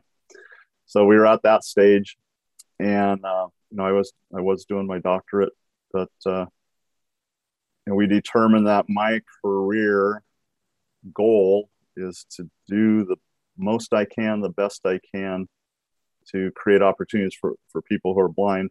I certainly could have stayed at the lighthouse and, and continued to do that work. But, um, you know, AFB is a very unique organization in the blindness field. And I, uh, I only have one career. And if I'm going to maximize my impact as a leader, I, I didn't see any better place to do it from uh, than AFB. So, you know, some of the distinctions are AFB is not a membership organization like the council or the federation. We're a private nonprofit with, with a national board. And we have a super broad charter. It's basically improve the lives of blind people in America. So we're not confined to any particular area or particular group. And we're, we're not required to serve kids or seniors. We're not um, required to focus on education or employment or technology. We, we can we can decide at any given time where we can best direct our resources, which which is uh, is, is, cool. And uh, so again, AFB hired a search firm and did a nationwide search, and I was one of three finalists. And they put put us through a very rigorous interview process and in January of 2016, I, I got the call that, that said they wanted to offer me the job. And we, I wanted a good transition. So we negotiated that. So I had about five, five months at the lighthouse to wrap, wrap things up and get, get things organized for, for the next chapter. And in May of 2016, we um, moved to New York City. Um, left our left our quiet little neighborhood here in Leschi and moved uh, into Manhattan. Um, AFB put us up in corporate housing for six weeks in Hell's Kitchen, just off of Times Square. Uh, the office was at Two Penn Plaza, right next to Madison Square Garden. So uh, just jumped right jumped right into the heart of the city, which was a culture shock from a uh, kid from Snohomish. And um, we contracted AFB contracted with a organization called Visions in New York to give me O and M training. And the, the, the first day, Annalise, who was the O and M instructor, she said, "What what's your experience like in in uh, traveling uh, in heavily trafficked uh, areas?" I, I, said, pr- "Pretty good, I think." And so we walked along 43rd Avenue and turned right on 7th. And oh my gosh, it was shoulder to shoulder people uh, nothing like I'd ever experienced before, uh, tra- you know, traveling independently. And I, I learned things like never trust the pedestrians. Do not cross when other pedestrians cross. People cross against the light constantly. Um, you know, you have to listen for the through traffic. Don't pay any attention to the people. Um, learn how to carry, always carry a spare cane in my bag because my cane got stepped stepped on and broken multiple times um, navigating the city. But we uh, we were in corporate housing for six weeks, and um, Roz went out by day and visited different neighborhoods, and she she came home one evening and said, uh, "I think I can live in Park Slope, which is in Brooklyn." And uh, we we hired a uh, real estate firm. You, you can't really find your own apartment in New York. We learned you have to have someone to help you, and uh, so we found we found an apartment and a walk up uh, in Park Slope, and uh, what what we could afford was a 530 square feet, um, so it was small. Um, and we lived there for 14 months. Our daughter Rachel actually had two teeny bedrooms. Our daughter Rachel actually uh, had an opportunity to to move to New York for her work, so she lived with us for six months. I learned how to take the F train from uh, Park Slope, um, transferred to the A train at Jay Street Metrotech and uh, take the A into Penn Station and go go go fight my way through Penn Station up to the street and walk walk down the block to the office, which again is right adjacent to Madison Square Garden. So it, it was it was crazy because that street 33rd Avenue was it changed every day depending on what was going on at Madison Square Garden. So and one one day they'd be setting up the red, red carpet for the Video Music Awards. You know, the next day they'd be setting up a, a tent for a beer garden for the uh, New, York Rangers hockey game. So it, it was quite an O and M um, learn, learning experience, unlike any I'd ever had. Um, we went through a strategic planning process, uh, really focused on two things: maximizing AFB's impact and uh, financial turnaround. The AFB had been uh, um, losing money from operations for a number of years and eating into the corporate reserve uh, that our friend Helen Keller spent so many years building, and uh, so it was uh, it was definitely a financial turnaround situation, and a situation where AFB had start, had started a lot of programs. Um, some sometimes uh, just because there was some initial funding, which then went away. Uh, there was just kind of a hodgepodge of stuff. And some some people I say it was like it was like going into grandma's attic. Um, there's lots of stuff here some of it's really pretty valuable. Some of it needs to be cleared away. So um, we spent a year doing the plan, and then we spent a year finding new homes for some of the programs that uh, you know we, we thought were very valuable to people, um, but didn't fit our new model, which is focused on systems change. And so we had a family of websites: Family Connect, Career Connect, Vision Aware, that uh, the American Printing House for the Blind now own and operate. Um, we had a Center on Vision Loss in Dallas, which the Dallas Lighthouse now operates. Um, we had uh, continuing education for professionals in the field that Mississippi State University now has. So, so that took us about a year. And then, uh, you know, in year three, we started uh, designing new programs, uh, restructuring uh, created a public policy and research institute, brought the Journal of Visual Impairment and Blindness into that structure, um, formed up the Blind Leaders Development Program, which we just kicked off cohort number two last week. So we have 21 blind leadership fellows and 21 blind mentors and pairs. And it's a year long uh, program based on the Leadership Challenge by Kouzes and Posner. We'll be flying everyone into our leadership conference next May um, great, great program. Uh, we've we've framed up a program called Talent Lab, where blind and sighted computer science majors, college students will be put into pairs, and uh, we'll work on uh, AFB consulting accessibility projects and and and get paid and get experience and um, be ready to move into industry. And then we're also very interested in apprenticeships. And uh, the Lighthouse gave me that that insight with the AJAC program, the Aerospace Joint Apprenticeship Committee program, where you know a number of employees from the Lighthouse have entered that paid that apprenticeship pro, registered apprenticeship program. Um, you know, take taken the classes, had the mentorship, and then be, become journeyman aerospace machinists.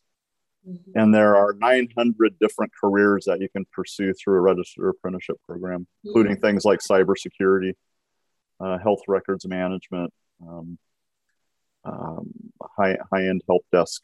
So Go- Google has apprenticeship apprenticeship programs, for instance.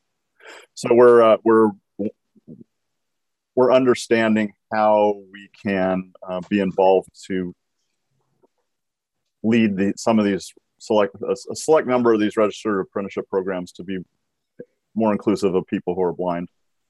There's statistically close to zero blind people in these programs. Mm-hmm. ODEP, the Office of Disability Employment Policy, did a pilot last year. They put 500 people with disabilities into apprenticeship programs, not one blind person.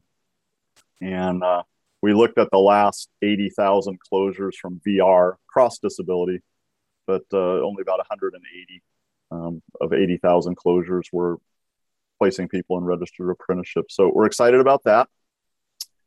And um,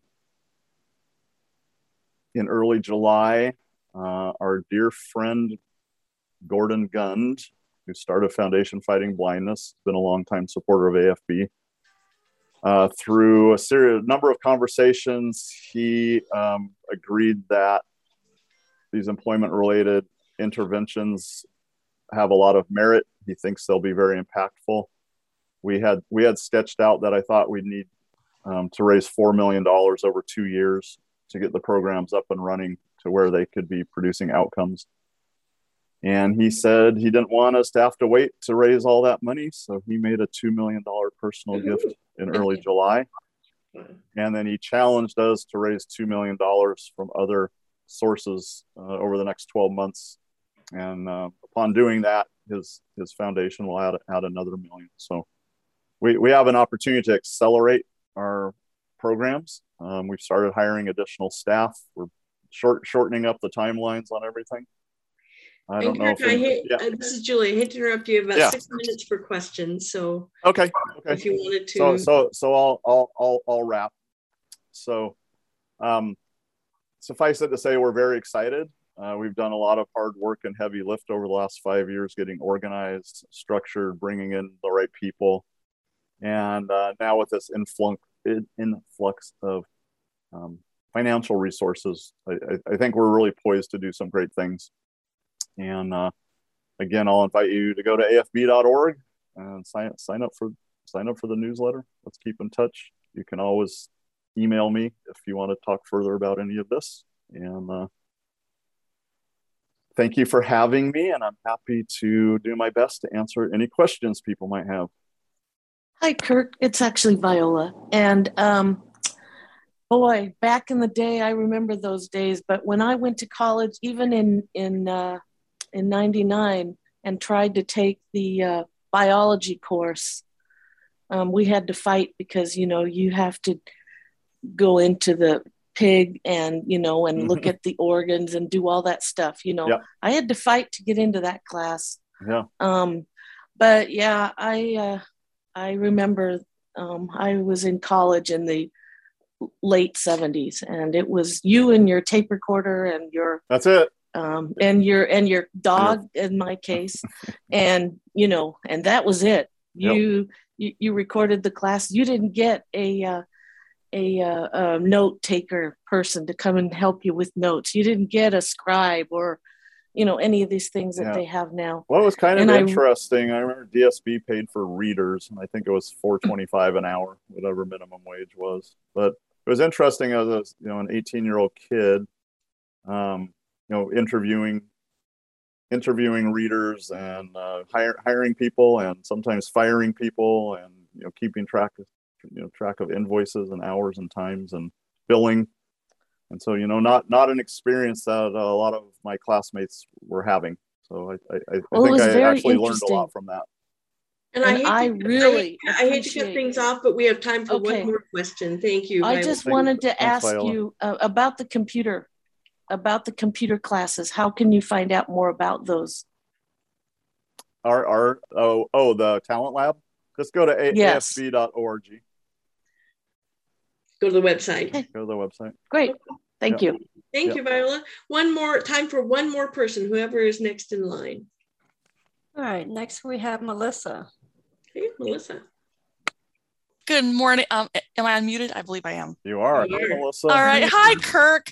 Um, this is Melissa Hudson from Burien, it. Washington, and as an as a former employee of the Lighthouse for the Blind um, for 13 years, I just want to say I'm so proud of you for all your accomplishments that you've made. I never knew your whole life story till just now, um, but I just want to say that because of your leadership and the example you've given to me over the years, um, I now have a new job working for another organization. I just started in September.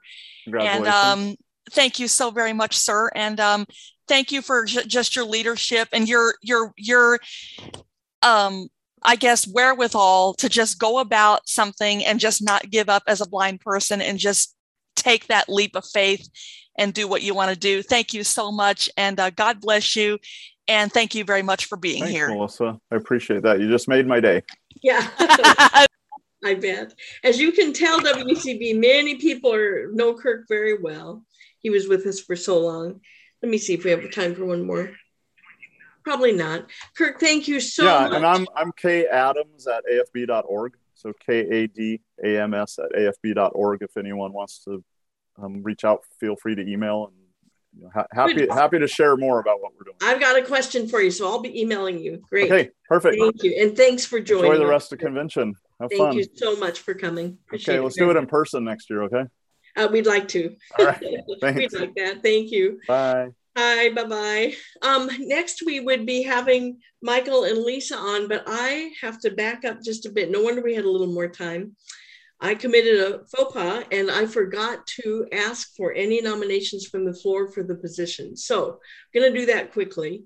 What you'll do is raise your hand and then um, you'll be you'll unmute yourself and let us know what position you're interested in. So anyone from the floor, anyone else interested in running for the position of president?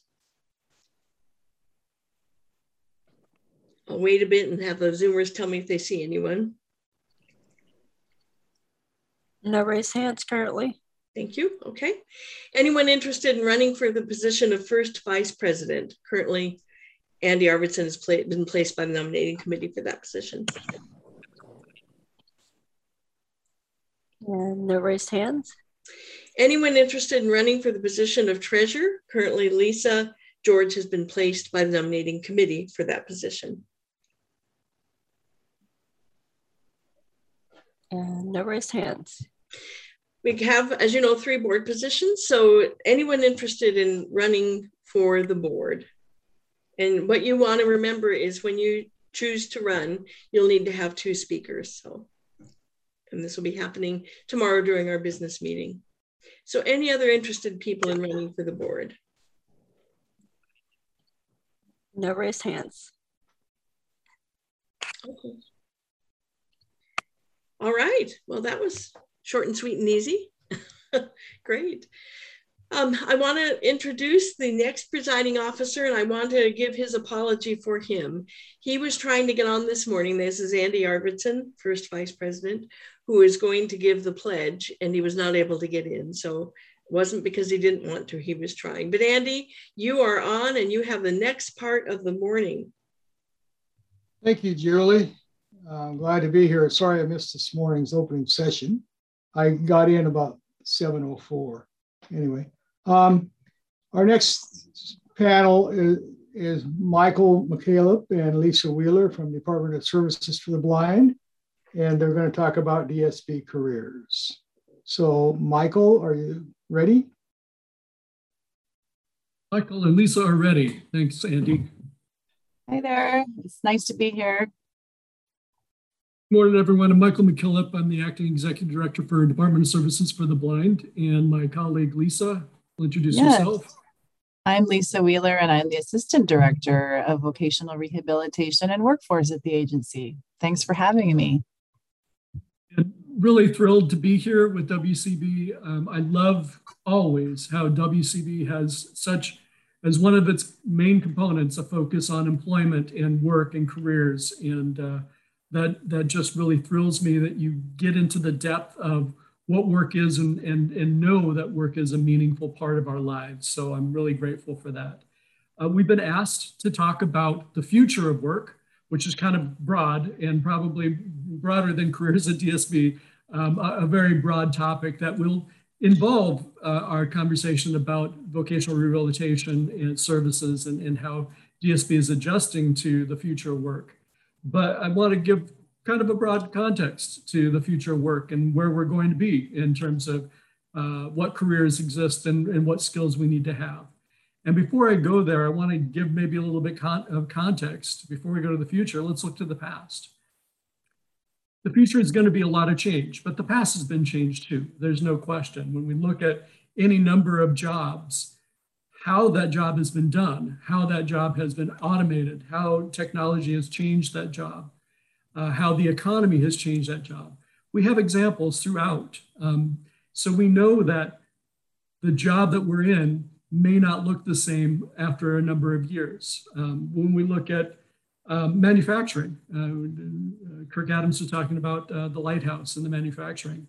and how in 1970 manufacturing was mainly done by one person and, and machining um, and, and creating the, the, the uh, product. Over time, technology became more and more prevalent, where CNC uh, machines and other computerized mach- manufacturing machines uh, became more prevalent. And there's still jobs there, even though there's additional technology. Uh, but the jobs and the focus of those jobs have changed from, from uh, handling the machinery to handling the computerized mechanisms that do the manufacturing and make the product. When we look at the grocery industry, we see that that change has happened as well. We used to have individualized checkers uh, helping us out uh, with our groceries. And uh, uh over time, and maybe that happened slowly, maybe that happened quickly, we have automated uh, checking systems. And so there's still jobs there. There's still people working in the grocery stores, but the nature of their job has changed somewhat with the addition of that automation. Um, when we look at retail, we know that online shopping has had an impact and, and we've increased our, our reliance on grocery delivery, on, on buying things through Amazon. And that has an impact on retail shopping. I mean, this goes even further back when my grandma retired, the, the uh, article, the, there was a newspaper article about her uh, retiring from the city. And the whole point of that article was every job that she had in her career was being replaced by a computer. So automation technology is not something that's unfamiliar. And we, I think that if we look at that context, we know that we can adjust to it. Uh, studies show that even though there will be greater technology and greater automation, that doesn't mean that there will be no jobs. It's just that the jobs are going to change. The nature of the job and the skills that we need are going to change. And we need to be prepared for that change and be thinking about that change.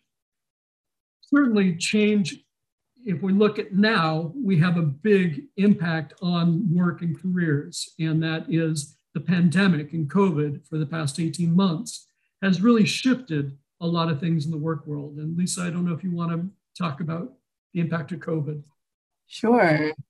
I mean, Michael, you did a great job of describing how, you know, the the world of work has changed over time and technology certainly has contributed to that.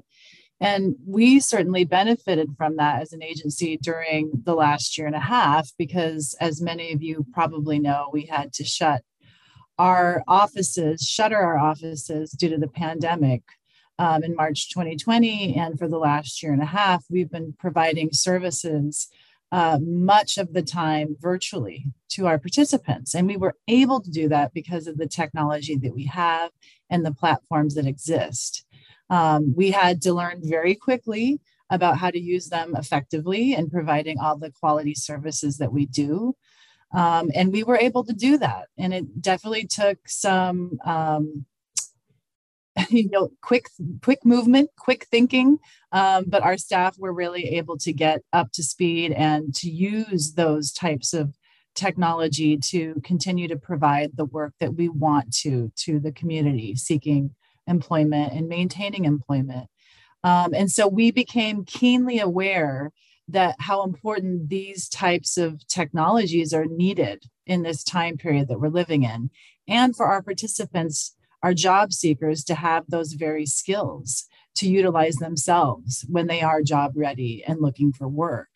And so, one thing that did occur in the last year and a half is that we at DSB did put a lot of focus on providing that information and training to our participants who are coming through our doors. Um, and you know, our staff at the Orientation Training Center have put quite a bit of focus on that very beautifully in their careers class. But also, our itinerant staff have also provided that, including some of our contractors who've provided some training related to that, because we know it's absolutely critical right now in the job market to have those skills in this climate that we're living in as the pandemic continues to move on. Um, and I do think that there's opportunity there, but that's something that as an agency that we know moving forward, we have to focus on is an integrated part of the work that we do is making sure people are very skilled in these areas. not only in the technology skills, but also in the soft skills around utilizing these types of programs and platforms in looking for work because it's a little bit different than in person.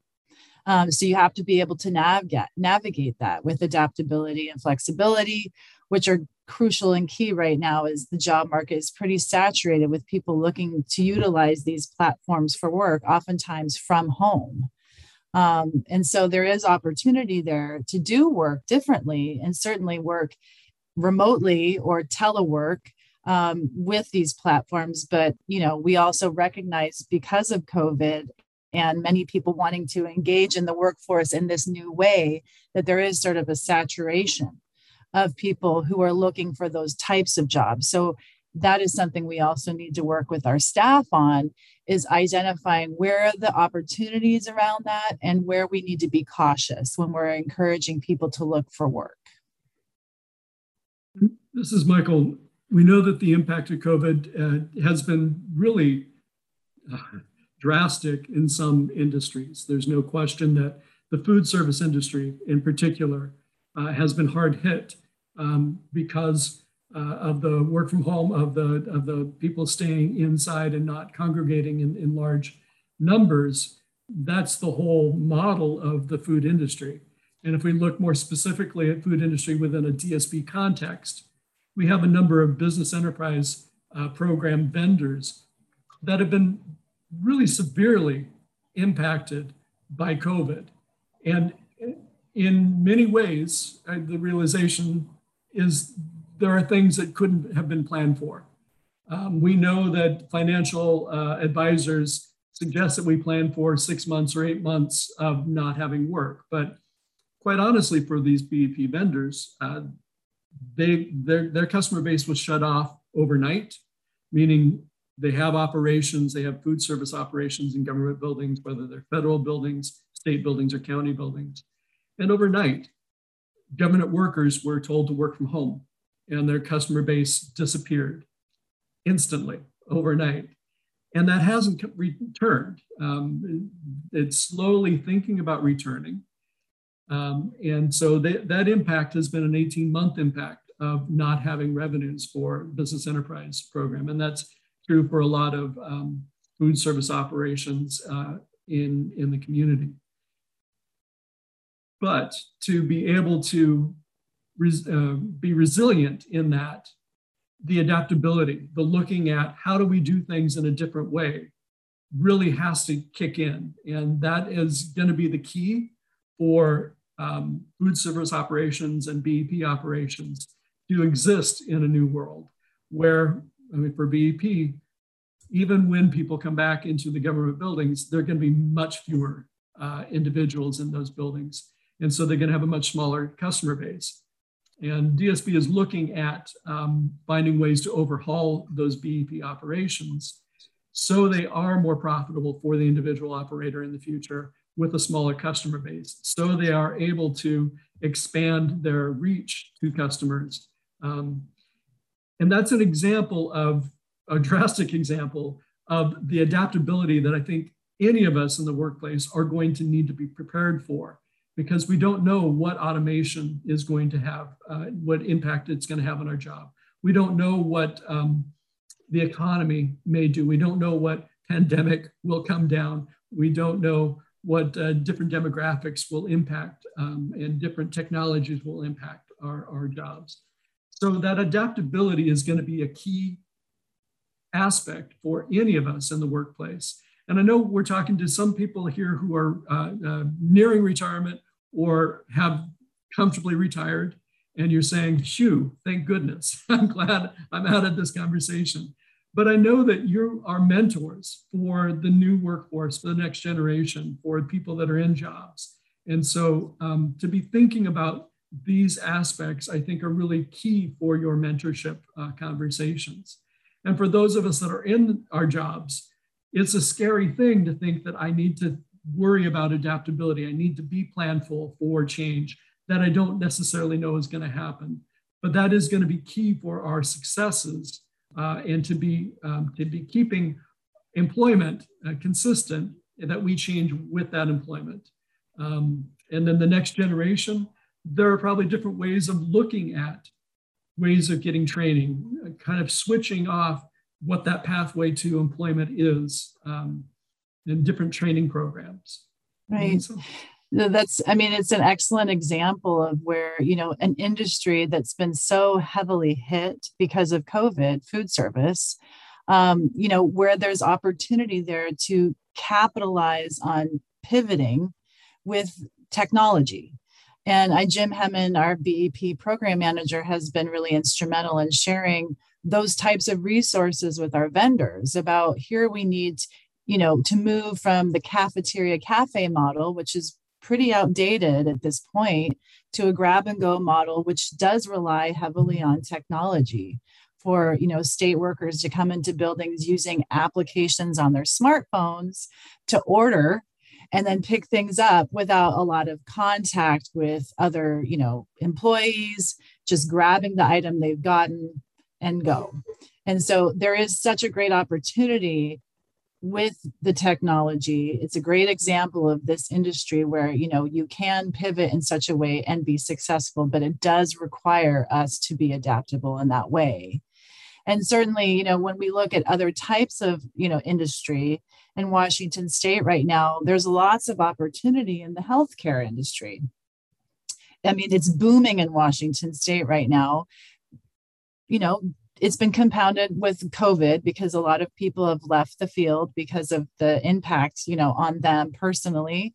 But even before then, this was a growing area. And so it's something that we at the agency are very keen and looking at moving forward, sharing with our counselors, sharing with our participants, what kinds of opportunities can we capitalize on in this area, in this industry that is growing?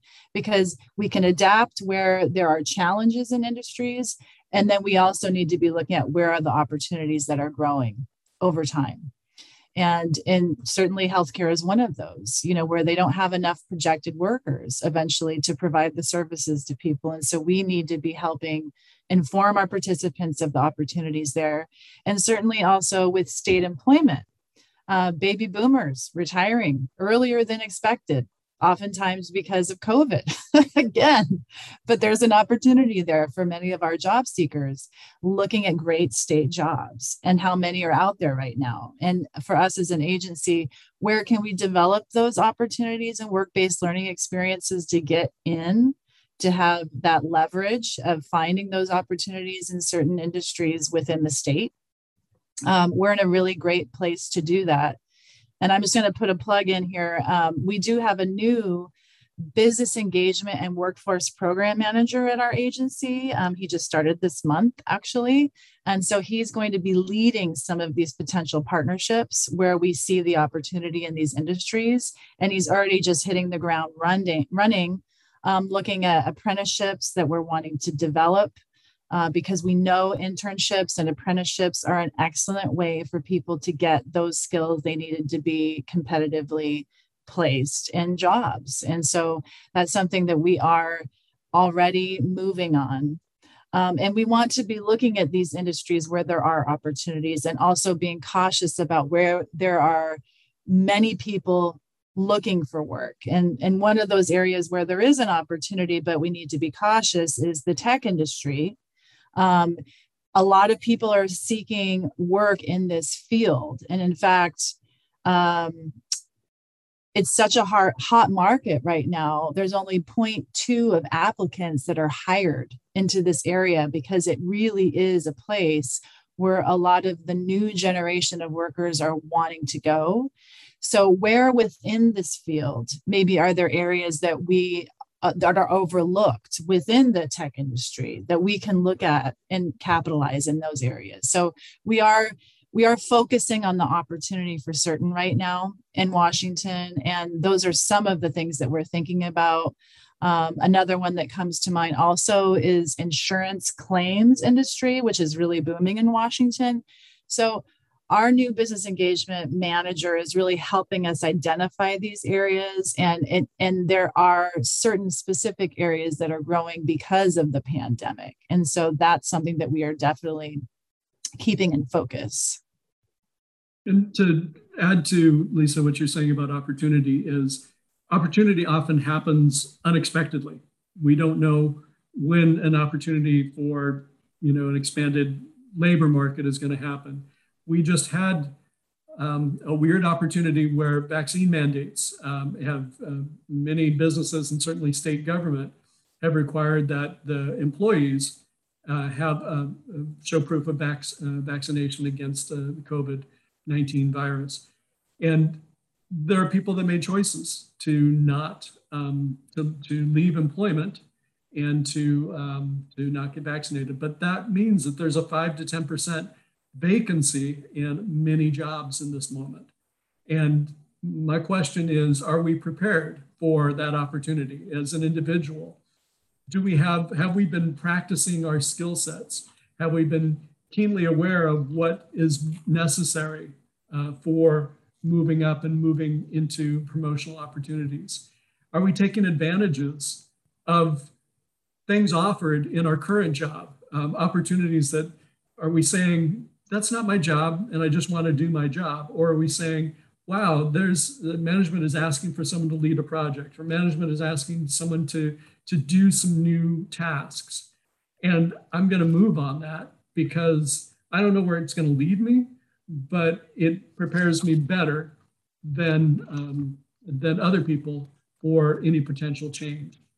So be thinking about that in your own work world if you are employed and be looking for those opportunities and ask for those opportunities. Um, don't be silent. I think self advocacy in the world of work, the future work, but also when we talk about remote work, which we really haven't hit upon, uh, which is part of a big part of the future of work. Self advocacy is going to be keenly required. Because, um, when we talk about remote work, not going into a workplace, not having your coworkers and colleagues uh, in vicinity, not having a supervisor in vicinity. You're going to need to learn to take initiative, advocate for your needs, and over communicate. Those are really key qualities for being connected and staying connected to the workplace. And for having a supervisor understand the work that you're doing and the value that you're bringing to the, to the job and understand that you are a good candidate for promotional or, or op- other opportunities, development opportunities. Um, it's, it takes, it puts a little bit more of the uh, responsibility on the individual to uh, be noticed, to, to be part of the conversation. And remote work doesn't necessarily, um, it doesn't, the format doesn't naturally give you that sense of connection, that sense of that, that ability to build relationship. It can be a really challenging mechanism in which to do work and still move towards that developmental and progressive uh, those opportunities in your job.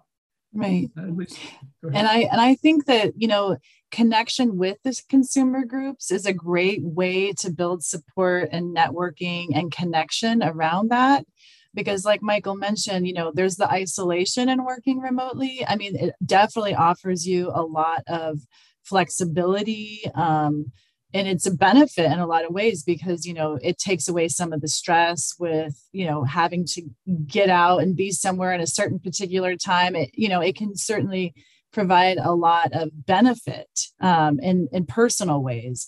But there is that you know engagement piece that's so important to work you know and i do believe especially because of covid and the impact on you know changing the way that we relate to each other. Um, there's been some sort of a a loss i think in somewhat in those self advocacy skills for some of our new job seekers. And i see the consumer groups really being a really needed part of that community support.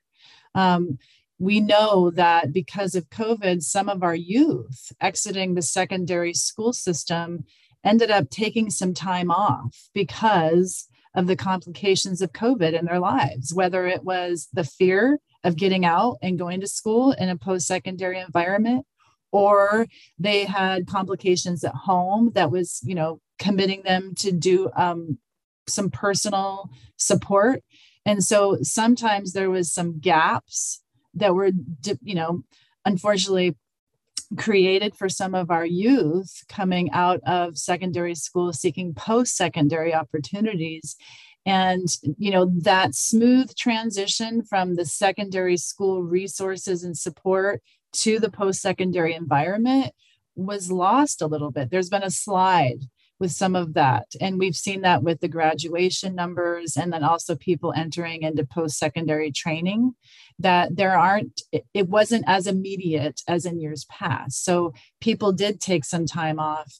And in that time off with COVID, there was that isolation. So getting people back engaged into working with us as an agency, working with their counselor at DSB, working with the stakeholders that we're connected to may take a little bit more high touch and focus during this time.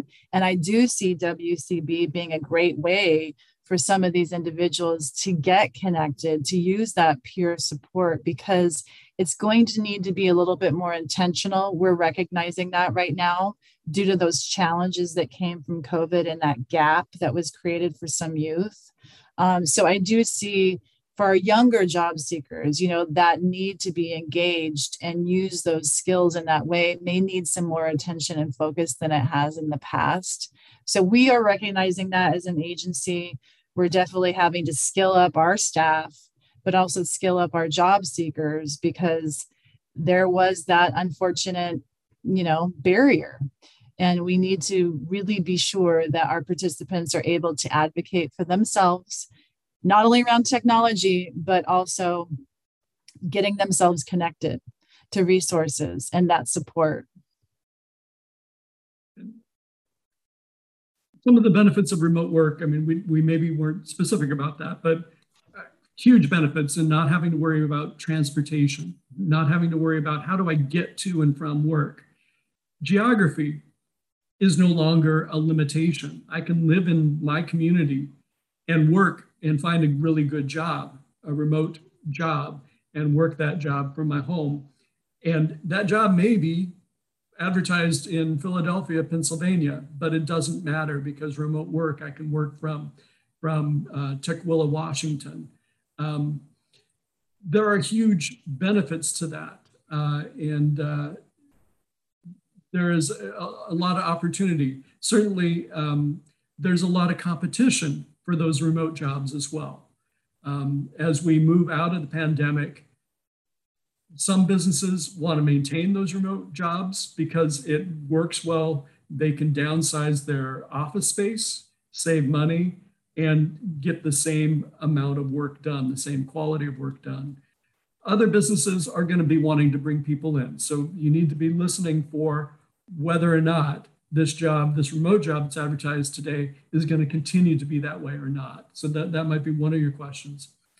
But the reality is, for those jobs that are uh, advertised as remote work, there's a lot of competition. And, and, your competition is not just everyone in Tukwila or the general area. Now it's kind of the world. It's, it's at least the, the country, if not the world, um, that your competition, you're, you're fighting for that position. And that means that your skills have to be world class, that your technology skills have to be on par to none that your ability to uh, advocate and interview and, and go through the recruitment process skillfully and show your talents and show what value you can bring and know what position you're you're interviewing for. That's often in interviews i find that people are interviewing for the position they they have rather than the promotional opportunity that they're looking to.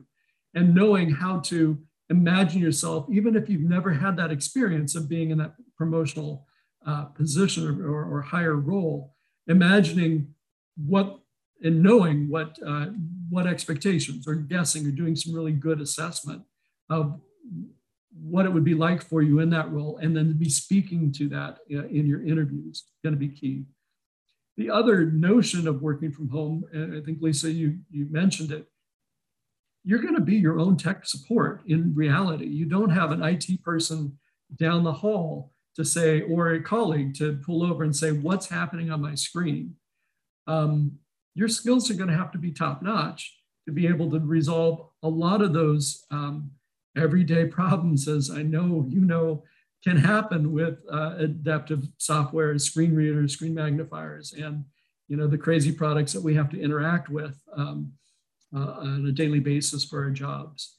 So that's something to be considering as well. Do my computer skills can I can I problem solve and and resolve technical issues on my own? How do I get that? How do I learn to do that more on my own? How do I rely more on myself? Because that's going to be a critical need if you are doing remote work.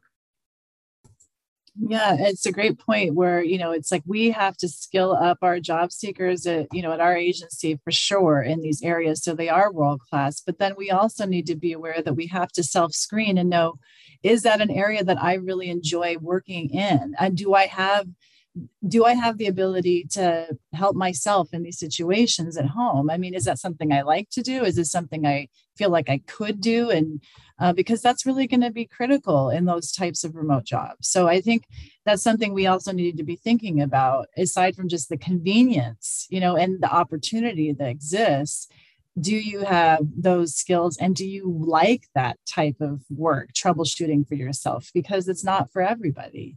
So that's it's sort of we are evaluating the needs and we're looking at the opportunities in new ways when we're looking at you know industry when we're looking at types of work because so much has become remote. And so it's not just it's not just the industry in itself it's the the skills around it. So i know we've been talking about that and I know we've been talking in general for a little while, so I at least wanted to see if there was any question, leave a little opportunity if you all had any questions. We certainly want to take them. Um, so this might be a time if you have any questions, we certainly can, uh, you know, answer them. Melissa, you should be able to unmute. Thank you, um, Belinda. Can you hear me? Yes. Okay, thank you. And hi, Andy. Good to see you. Um, so I just wanted to just make a comment and say that I just started working from home um, just here recently with my new job. I started on September 16th. And so I've not been um, doing it for very long, but I will just say that due to my medical issues and with the rainy weather that we've had the last few days, it has been the best thing since sliced bread to work from home. Seriously, because you know, I, if I need to, you know, I can lay down if my back hurts or if I have a another type of issue that I'm dealing with, or I like yesterday I had an emergency situation, and had I not been home, I wouldn't have been able to take care of it as fast as I did. So literally, it is just it's the best thing since sliced bread. And even though, you know, you were talking about troubleshooting, um, I do connect on Microsoft Teams with my colleagues if I ever have a problem. So it's it's almost like they're there, but at least they can um, be of assistance to me if I ever need that. So thank you very much for your presentation and um, good information. Thank you. This is Lisa Melissa. Thank you for sharing that. I just had a question for you.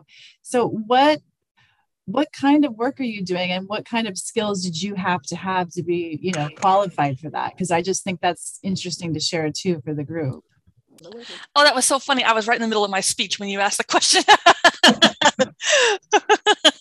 Thank you for, for that question.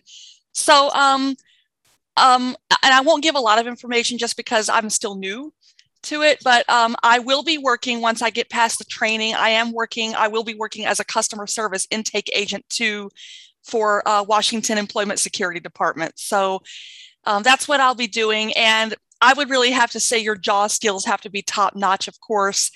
Um, although I'm still learning the programs that we're using to navigate, like the VPN and like the Teams and other programs um, it's it has been a learning curve and there are incidences when you have to problem solve yourself and figure out okay what can i do to resolve this?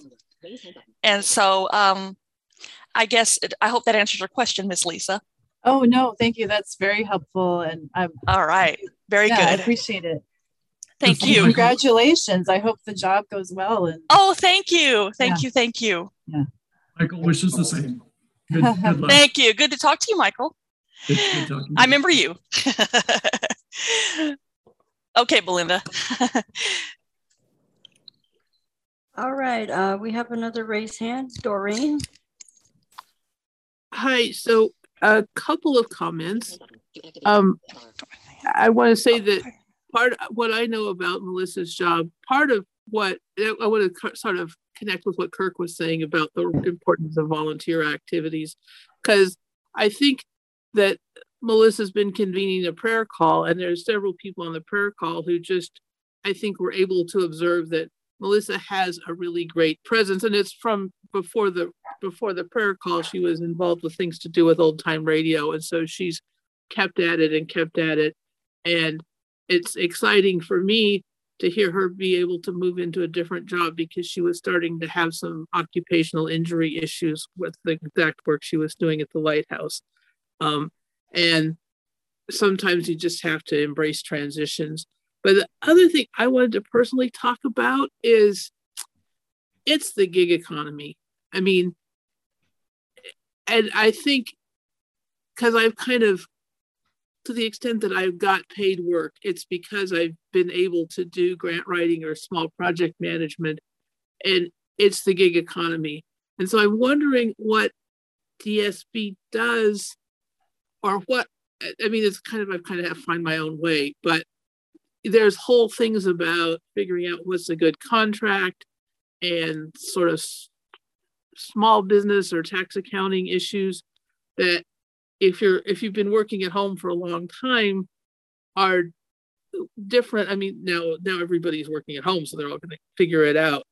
But is dsb doing anything to help engage people about the gig economy? It's it's it, like the gig economy is different because you're kind of interviewing more often but it's also a case of plunge in people see what you can do and they go okay there's something we can pay you to do uh, which would be part of my story. So I just want to throw out the term gig economy and ask you to respond to that.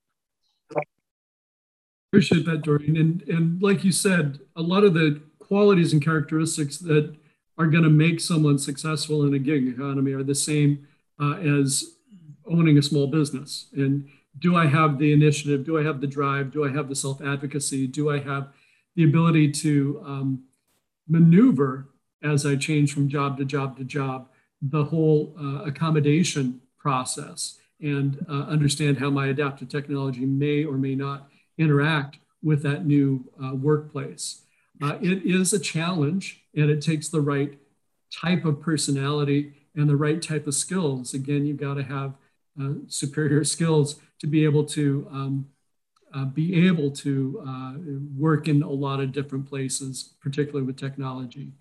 Um, the gig economy statistics, it's, it's uncertain how, how that's going to grow. Uh, statistically, mm-hmm. it's maintained uh, for the past decade about 10%. It hasn't necessarily uh, uh, hugely increased. But we do see it more in things like Uber and things like uh, Microsoft and, and IT. Um, there is a lot of small contract work uh, where you need to um, uh, be prepared to end that contract and then have the initiative to find where that next contract is. It's a challenge. I don't know, Lisa, do you have other thoughts on that aspect?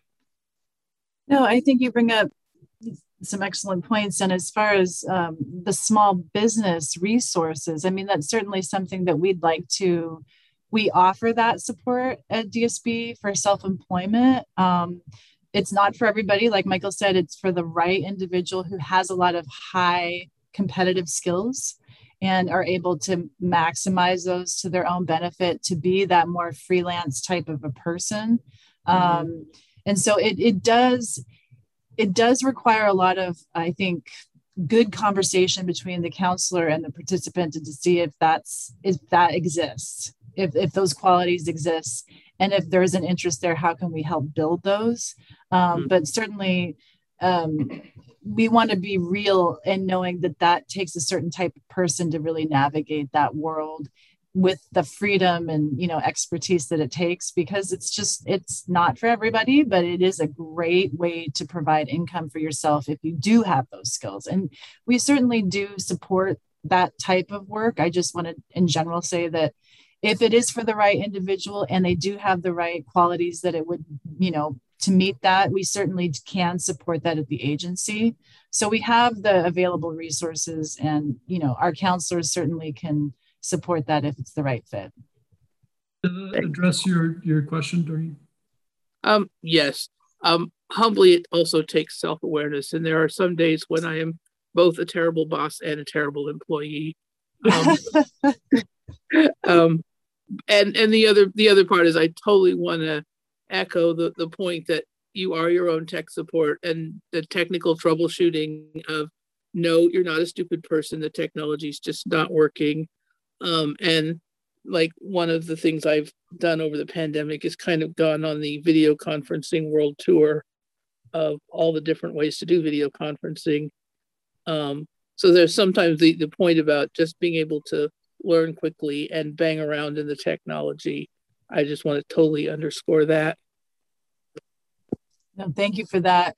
I mean, we had just to share, we had a virtual retirement party for one of our employees retiring this week, and we had lots of technical difficulties. And I had that thought, I'm so glad I'm not doing this um, on my own at home because this would be really challenging. But for the people that really enjoy it, I mean, there that's an excellent fit, you know, because it it does come up. Right. No, well, and that's really part of the that's really part of the virtual game right now is that the, the tech support of getting people with different levels of technology and different levels of comfort to feel comfortable in your meeting space, whatever kind of meeting space it is. Thank you so much. Oh, thank you, Doreen. Another thought I had that can be a challenge is what our preferences are in terms of the workplace. Um, do I am I comfortable with shifting who my colleagues are again and again and again? And I'm mm. good with those um, you know, more superficial relationships, or is it important for me to have more deep and long-term um, relationships with my colleagues and coworkers, and to be or, in one or, workplace? Or to develop a, a network of people that are kind of not all in the same office, but feeding each other. So yeah, thank you. Okay, next you have Nathan. Nathan, you go ahead with your question. Hi, can you hear me okay? Yes, we can. Very good. So two two questions, one that's kind of related to what Doreen was talking about. Um, and that is, could you just in your own words define for those that may not know, what is the gig economy? And then the second question that I have is kind of related to that. How, with COVID, how has networking changed in your mind? And how can DSB assist clients with the network the networking aspect of you know looking for work. But in gig economy, we're talking about um, those short-term uh, contract jobs um, or uh, part-time jobs. Uber might be an example of that, where uh, they're contracting with uh, you know the Uber company, but they're kind of their own uh, business people, and they get to set their own uh, times that they work or not. And it, the gig economy, in in many ways, can be really good for people that want supplemental income, there are a lot of uh, ways to just kind of have that fit your own schedule. Um, others, you know, other uh, like IT industries are um, have small contracts, short-term contracts where they're getting uh, support, IT support. Project basis of, of IT work is super busy and then not busy at all, super busy, not busy at all, depending on the project. And so having that ready supply of, of short-term part-time workers um, makes sense for the industry. And that individual who is engaging in that may need to find the next opportunity once their contract is up and then the next opportunity. Lisa, would you define it in any different way? No, I fully agree. I think there's, you know, the shadowy kind of jobs that sometimes can be, you know, those additional jobs you take and, uh, you know, to supplement income, you know, such as Uber drivers or Lyft drivers or anything related to that. But I also think a lot about the tech industry. So I thank you for mentioning both of those because, you know, I just know at Microsoft, a lot of their employees that work for them aren't really Microsoft employees. They're, you know, freelance employees doing work for Microsoft. And that seems to be a really common theme in the tech world. So those are the two that kind of come to mind. But yes, it's the short-term freelance type of work. And then how is how is networking changed, and how can DSB assist clients with the networking aspect of looking for work? I appreciate that question. I, I think that uh, with remote work and the remote connection, there have been a lot of opportunities to connect with people that you wouldn't necessarily in your immediate network. Um, there are all sorts of webinars, there are all sorts of discussions, there are all sorts of uh, uh, conversations that can be joined, and uh, and and you can be meeting people from across the country with similar interests. I think that there are increased ways of networking and finding those opportunities. Uh, it, may be challenging, I, I can imagine. Um, Lisa, do you have thoughts about that as well? No, I agree. I mean, a lot of the opportunities that used to be based, it seems, that, you know, at conferences um, that were in person, we became virtual over the last year and a half and much more accessible. I've just found, you know, in the work that we do in VR, the webinars that exist, uh, the conferences that we're able to attend that we used to have to travel to in person, we actually now all can participate in, and more of us can participate in um, virtually. So it's been, we have more opportunity now, which is super uh, to network and get to know our national partners in certain ways, um, our local regional partners. It's been really beneficial to us as an agency, but also to our participants because actually Julie Brannon uh, sends out every week the virtual um, events and opportunities to connect through ACB. And I send that out every week to all of our VR staff so they can share or utilize for themselves. So that's been new in the last year and a half. So I think there's just so much more opportunity to connect. Um, and it's exciting because you can really discover new friends and new you know network opportunities that maybe were more hidden um, you know for those in-person opportunities in the past so and i have to say though I, I, for our work as well uh, for counselors to not be in the community um, our, our counselors represent, they're responsible for a huge territory. And certainly they need to have kept up on those relationships uh, remotely to, to do business. But we know that relationship building is better in person, stopping in, having a natural conversation. The video conferencing and the video uh, connections often tend to be more of a monologue. I talk, and then I mute, and then you talk, and then you mute and we really stay focused on topic because we don't want to necessarily go off on those personal relational sorts of uh, conversations. And i think there's a lot of that missing and there's a lot of that that needs to somehow be regained once we get back into the communities for the benefit of, when we're talking about department services for the blind building those relationships in the communities that people are living and finding out about those opportunities some of that happens better in person. There's no question. So you've got expanded opportunity, and then it, there are things that are missing, and we need to figure out. I think we're still figuring that out, still trying to figure that out, how we replicate that more relational sort of networking building. Does that address your questions, Nathan? Yeah, thank you so much. We have about seven or eight minutes left. Time for a couple more questions. All right, next we have Sarah. Yes, I have. I have actually have kind of an intense question. Um, I trained as a certified peer counselor for the mental health field in 2015. I got my certificate from TACID um, through um, the Pierce County program. Um, I've been doing some volunteer work. I want to upgrade my skills, but um, I want to upgrade my training. But the problem is the online programs aren't extremely accessible. And, you know, I'd like to continue, you know, I've been volunteering. I'd like to continue to do this and get paid for it. Um, you know, maybe work for an organization or, you know, something or, you know, do it from home because um, you know with my immune system being so bad and i had a bad reaction to the vaccine so it's not like i can go out in the workplace and just say hey uh, hire me. But um, is there possibilities have you guys worked with uh, certified peer counselors uh, in the mental health field in washington state? Um, this is lisa I actually have heard of the the counselor that what you are doing through Tacid, and I I do believe that um, so I know, and I don't know, Sarah, if you've worked with us in the past, but for some reason I you have. sound familiar to me. so I have, and I screwed up, but um, you know, Well, it's been- nice to see you again. I've been doing, I've been doing lots of volunteer work, you know, trying to get my act together.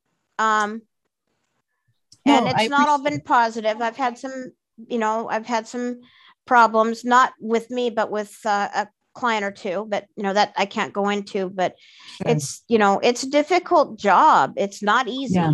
I'm not. Oh, for sure. I'm not jumping into an easy job. right, right. Well, I mean, I certainly am open to helping you connect with us in ways that, you know, we can talk about that might be helpful, you know, as far as potential career paths for you, if that's something that you are interested in doing and gaining some, you know, earned Definitely. income. So we certainly can connect you to the right people. I, I we know that that's something that could be a good bridge from volunteer experience to paid experience. So yes, I mean we definitely do support individuals who are working in the mental health counseling field, and I'd be curious to know what kinds of opportunities exist in that realm. Um, I'm sure there are some. So if you wanted to reach out to me, or if I sh- I can reach out to you, I certainly connect you to the right people. I, don't don't mind. You can call me anytime, and I'll call you anytime. but Sounds I can good. tell you from personal experience, I have a rare disease, and talking to a peer counselor who also has a rare disease is really it's it's supportive. And um and in turn i've been helping somebody else with a rare disease but i think um my ability to help them is you know but um it's been it's been beneficial. And i mean i'm probably not gonna i'm probably i probably don't have the strength to work full time but even a part-time job i mean i'd like to make a little bit of money You bet. Yeah, I'm not expecting definitely- you definitely can. We can talk more for sure about that. great that that's how i'm i'm excited because um i'm pushing hard ooh i got a phone call so thank you very much thank you thank you very much Well, Michael and Lisa, I want to thank you for an incredible presentation today. Um, But uh, do we have time to have kind of a little wrap up? Yes. Awesome. No, I appreciate this, and I really love all the conversation that we've had, and I'm grateful for that. Um, I think the future of work, change is scary, and, and we've all gone through change, and it, it feels like the pace of change has been change upon change upon change upon change upon change. And I think that we're all experiencing that in many ways, whether it's in our personal lives, whether it's in helping our, our kids get educated uh, from home into a full-time job, or you know, uh, on the job uh, in thinking about how my job is going to change and what do I need to prepare for.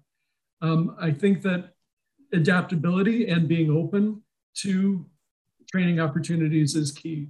We didn't really talk about the fact that, and I know Kirk Adams had, had really promoted apprenticeships and hands-on. I know Lisa, you also talked about that, but that is one of the focuses for DSB to be able to um, really expand our connection, our relationship, and our networking with apprenticeship programs. Because we know, as Lisa, you had said, that hands-on experience is key for an employer to know and to trust that you know someone with a visual, visual disability can do anything that they've got the aptitude for.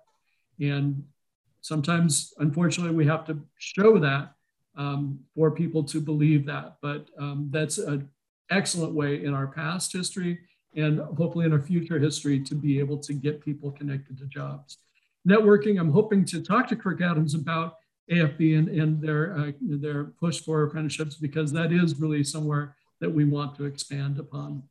And our connection with business, you may hear terms called dual customer, um, um, uh, whatever, dual customers, where the law has changed, that DSB and vocational rehabilitation, the customer has always been the individual with a disability that wants to get a job or keep a job or promote in, in work. But we also have another focus of understanding business and what their needs are and promoting those needs and helping them through uh, their needs relate, related to individuals with disabilities and, and how to create a disability friendly uh, um, uh, environment, but also how to fill their jobs. What are the skills that are needed from that business, and what is the training needed to make sure that we connect our participants up with those opportunities. So those are two things in how the future is impacting DSB itself. And I just wanted to relay that. Lisa, did you have any last thoughts? No, just I thank you so much for having us. It's been a pleasure. I really appreciated all the questions. I hope we got to everybody and we look forward to moving in this direction post COVID, whenever that actually is. Maybe it's just existing with COVID. uh, but it, I mean, we definitely are keen, as I mentioned before, on all the opportunities and how to steer our participants looking for the various opportunities that exist in the right direction. So thank you. Thank you all. Have a great uh, uh, convention and really appreciate you all. Take care. Thank you very much to both of you. Um, all right. All right. This drawing is for a $25 Amazon gift card from Yakima Valley Council of the Blind.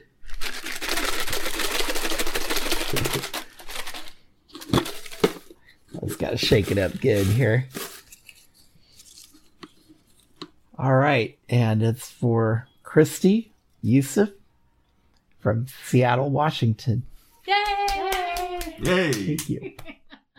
Our next drawing is a $25 Dickies gift card donated by Snohomish County Council of the Blind. Let's pick them up here. And the winner is Randy Tedrow from Des Moines, Washington. Yay! Hey, Randy! Hey, Randy! Rinder Sella himself. Let me have some more to drink. Thank you very much. And now I'd like to introduce our medical track panel. And to moderate that panel today is Judy Brown. Are you there, Judy? Yes, I am. Good morning, everyone. Um, so I can't tell from my end. Are the other two panelists also on board? Hi, Judy. This is Jamie Klein. I'll be presenting for Dexcom. Thank you. And then I was also looking for our person from Dispatch Health. Yes, ma'am, I'm here. All right, good. So let me just uh, start out real quickly. Um, as uh, everybody just heard, my name is Judy Brown. For those who do not know, uh, I am also a full time uh, working legally blind nurse. I currently do discharge planning. Um, but I'm moderating this basically because my healthcare background. Um, I personally have a little bit to present on my end uh, because I'm also co-chair of the advocacy committee. And as part of that role and as my healthcare uh, provider role, I actually started a committee last year that we're still working through these this topic to make discharge instructions and any written instructions that we give to patients more accessible, not only uh, for people who are legally blind, but also language accessible as well. I was hoping to have a little bit more to present on that today, but because of a few delays. I hate to use the word COVID, but there it goes. Um, I don't have as much as I wanted to. So all I can say at this point is that the hope for UW Medicine as we progress with this uh, topic is that we will be do training for the staff. So the staff will understand better how to interact with people who have visual impairments or maybe language impairments uh, or reading impairments, and also to make some of the software that we utilize right now for patient instructions to make that more accessible and to even be able to upload audio files for people who that will work for them better to obtain information rather than just being having to use like maybe a screen reader. So that's kind of where we are with that project. Again, I wish I'd had more to talk about, but I do not. So at this point in time, um, we do have our two guests. And our first guest uh, is going to be from Dispatch Health. Uh, each panelist is going to have about 15 minutes, so that'll give us enough time for Q&A. So why don't we start with Dispatch, Dispatch Health? Thank you. Hi, good morning, everyone, and uh, welcome to Dispatch Health. My name is Deanne Johnson, and I am the business development representative for the company. And brought to you today an introduction to our services. Dispatch Health is an on demand mobile urgent care providing ER level health care in the comfort of your home. So if you are sick or injured, you call Dispatch Health. We're going to ask you some questions, make sure it's not a life threatening situation. And I deploy a board certified medical team to your home. We send a nurse practitioner or physician's assistant, as well as an ER trained med tech uh, to assess, diagnose, and treat in the comfort of your home. Um, this avoids non emergency emergency care visits. It reduces readmittance to the hospital.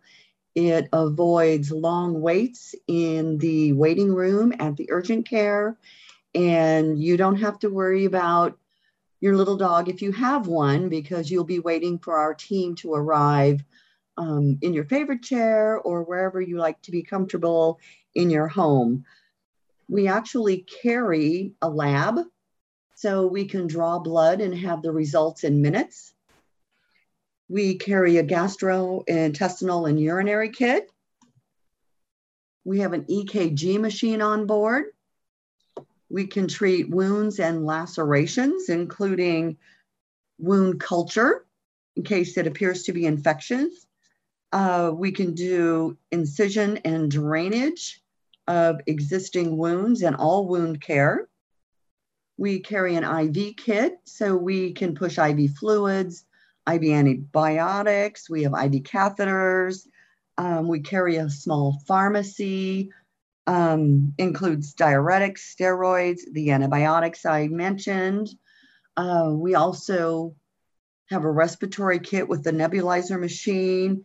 We can do nasal packing and cauterization. Um, we carry an ortho kit in case you trip and hurt your knee. If you were to go to the emergency room, you're going to be there for quite a long time. If the ambulance can even get to you within the hour, and all they're going to do is immobilize that knee and send you to an ortho doc. Um, we can actually come to your home immobilize that knee, and send you to your ortho doctor.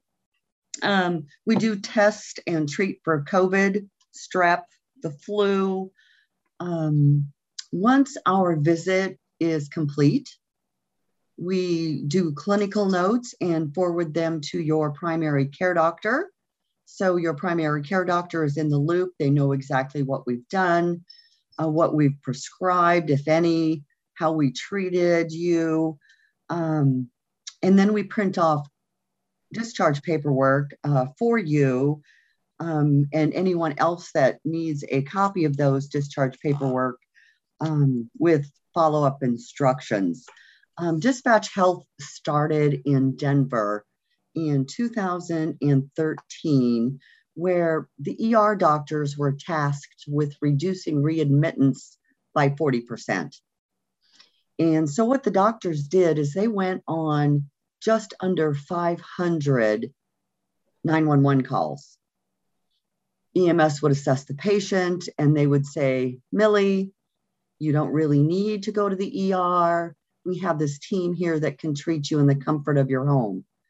And of that, just under 500 patients, Dispatch Health was able to treat 94% of those patients. And that is where our vision came from. It is keeping the patient home, keeping the patient safe, having a better patient outcome, and reducing those readmittance. One of the biggest questions I get um, is how much does this cost? And this is really an exciting part in that we charge as an urgent care visit. So no matter what we do or how long we're there, it is simply an urgent care visit. So you would owe whatever your urgent care copay is. We do a complete exam of the patient. It's not just what the symptoms are. We're not there just to stitch up a cut. We do everything that you would receive in an urgent care setting and more. We also do an environmental check. We look for tripping hazards. We look for food insecurities. We look for mold and mildew. We look for that occasional three months worth of cat litter that doesn't always get taken care of. We include that in our clinical notes. Um, so we can make the primary care provider aware if the patient needs additional care, home health, um, or any other specialist that needs to be brought in. Um, Dispatch Health has been leading the nation. Um, I launched the Olympia market two and a half years ago, and I was the 11th market in the country. Uh, then we just opened our 41st market nationwide. Um, so it is a very needed healthcare provider situation. The patient outcome is wonderful. The patient experience is better. Um, Dispatch Health is here for you, and there is nothing to sign up for. You simply call Dispatch Health. We're going to go through that risk stratification, ask you those questions, make sure it's not life threatening. And if you're in our service area, the team is there normally within two hours, um, but certainly the same day, depending on the level of acuity with the patient before you. And we will assess, diagnose, and treat. You can access us on our website at dispatchhealth.com to request care. You can call us at 833 352 1471 for an immediate ambassador. Um, you can also access on our app on your phone to request care. We're open 8 a.m. to 10 p.m. every day, including holidays. We have multiple teams across the state. I currently manage from the beautiful town of Tumwater, Washington, all the way up through um, Snohomish County. We are not currently in central Washington, but we are in Spokane and Spokane Valley. As we reach our capacity, we order another car, we hire another team, and we expand our zip codes. Um, I have seven teams in Pierce County. I have three teams in South King County. I have three teams in Snohomish County and just launched and doubled our capacity in Thurston County. Spokane has four Rovers, and Rovers is just the name of our car. They're actually Nissan Rogue, so I call them my Rogue Rovers. Um, it's a wonderful experience. It's a beautiful service. Um, we are endorsed by the local fire departments. Um, Medic One are providers in MultiCare systems across the state endorse us. Um, the Everett Clinic up north endorses us. We are trying to reduce non emergency emergency care visits and readmittance on those who need help. A few examples of when you would call dispatch help is uh, let's talk about Millie. I always make up Millie, and I apologize if there's a Millie on the line. Um, but Millie has a tendency to get urinary tract infections. She doesn't like to drink water because then she has to go potty. And whatever the case may be, she is a frequent patient in the emergency room uh, because she doesn't have transportation. Um, so she calls 911 and EMS comes and gets her and takes her to the urgent care, or excuse me, the emergency room. And she has to wait for six or eight hours to be seen because it's not life threatening. And the emergency rooms are full and understaffed. So Millie calls dispatch health. We come out, we do a test. It's positive for a UTI. Uh, the team makes the appropriate call for treatment. Oftentimes, she's dehydrated, so we push IV fluids, IV antibiotics. If she needs additional medications, we call it into a local in network pharmacy to be delivered same day, next day. And Millie's on her way to becoming healthy again. She avoided the emergency room, the hustle, the bustle, the ride on the gurney, lights and sirens, and she's feeling better. The loss ratio for insurance companies, um, that would have been a $3,800 visit to the emergency room um, when we're simply an urgent care visit and Millie is on her way to being healthy for simply an urgent care copay. And she never had to get out of her slippers. Uh, another example when people use Dispatch Health is you're working from home, you have three sick kids. We can dispatch our team to your home, line them up and treat them. And you never had to walk away from your computer. You didn't have to find transportation for the kids. EMS was not called. We've looped in your pediatrician. They know how we treated them, what medications were prescribed, and the kids are happy and healthy and didn't have to get out of their pajamas. Um, another reason people call dispatch health um, is really the cost savings. Um, so let me tell you about a gentleman. He is a hardworking man. He tripped, he sprained his ankle. He has no way to get to the hospital or his doctor. So he calls 911. He's got an $800 bill just for the ambulance ride. He has no insurance. He is in the emergency room for hours. They do x rays. They treat him. They send him to his orthopedic doctor. That's $3,800 more. He needs an ambulance ride home. He can't get his prescription for pain meds. Um, all of that is a $6,000 event. That uninsured person is responsible for those bills. If that uninsured gentleman who twisted his ankle calls dispatch health, we can do all of those things for him in the comfort of his home and our self pay flat rate, no matter what we do or how long we're there, is $275 which is such a reasonable cost. Again, we are an affordable in home medical care provider, and we dispatch within two hours. We're at your front door. We loop in your primary care doctor, and you are ready to become healthy again. I am open to questions availability. Judy, where should we go from here? Well, actually, I have a quick question myself. Um, yes, ma'am.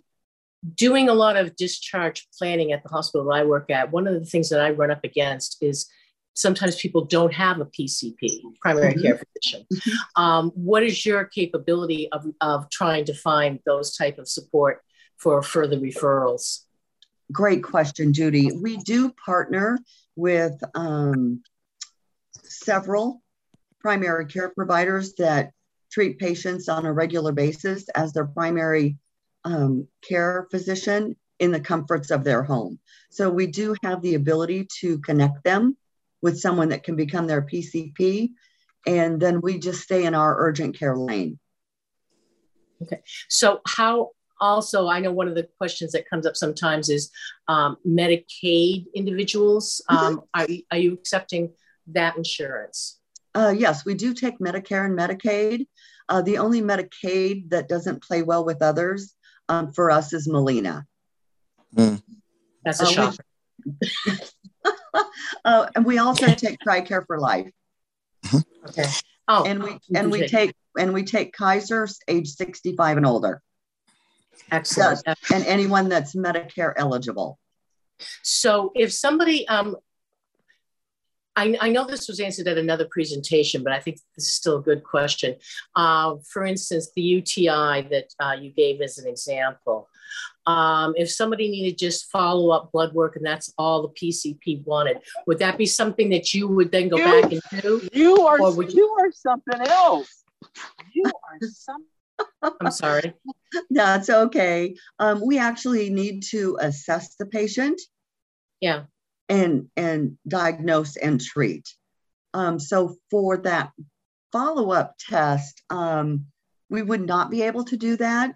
Um, something we do do um, that I forgot to mention is when we cultured Millie and it came up positive for the UTI, um, we pushed the fluids and the antibiotics. We're, we're going to take that culture back to the lab and, and examine it further. And if there's a more appropriate antibiotic to treat Millie, we go back out and see her and re-prescribe.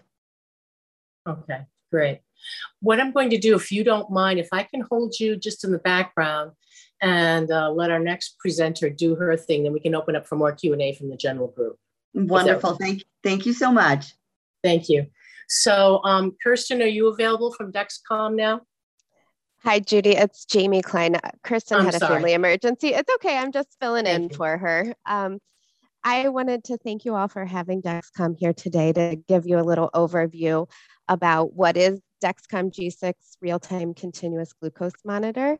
Um, we'll talk a little bit about how it improves diabetes care, how it decreases the risk for the progression of retinopathy, and then who is a candidate for CGM. Um, my, I am a nurse and a certified diabetes care and education specialist. I also have lived with type 1 diabetes for 33 years, so I have a huge passion for helping others learn to use this, the tools that I think have worked best for me within my time of living with diabetes. So I thought we'd start out by just talking a little bit about why does CGM or continuous glucose monitoring really enhance what's happening in the current system of blood glucose monitoring. Um, back in 1988, when I was diagnosed, it was a huge needle that felt awful to poke your finger with, and it took five minutes to get a glucose reading. And now we have continuous glucose monitoring that with Dexcom, it provides 288 readings per day. So every five minutes, there's an update to the reading that you have on um, the receiver that you're using to get that glucose. And, you know, we talk a lot about A1C, that two to three month average, and that's great. And it's been the gold standard, and it was all we had for a very long time to kind of check in on diabetes and how is that management going. But what we're learning now that we have CGM is that there's a lot that we can't see with um, just an A1C and blood glucose monitoring. So we're missing a lot of information by just getting that two to three month average. We can't see the variability that's happening from day to day.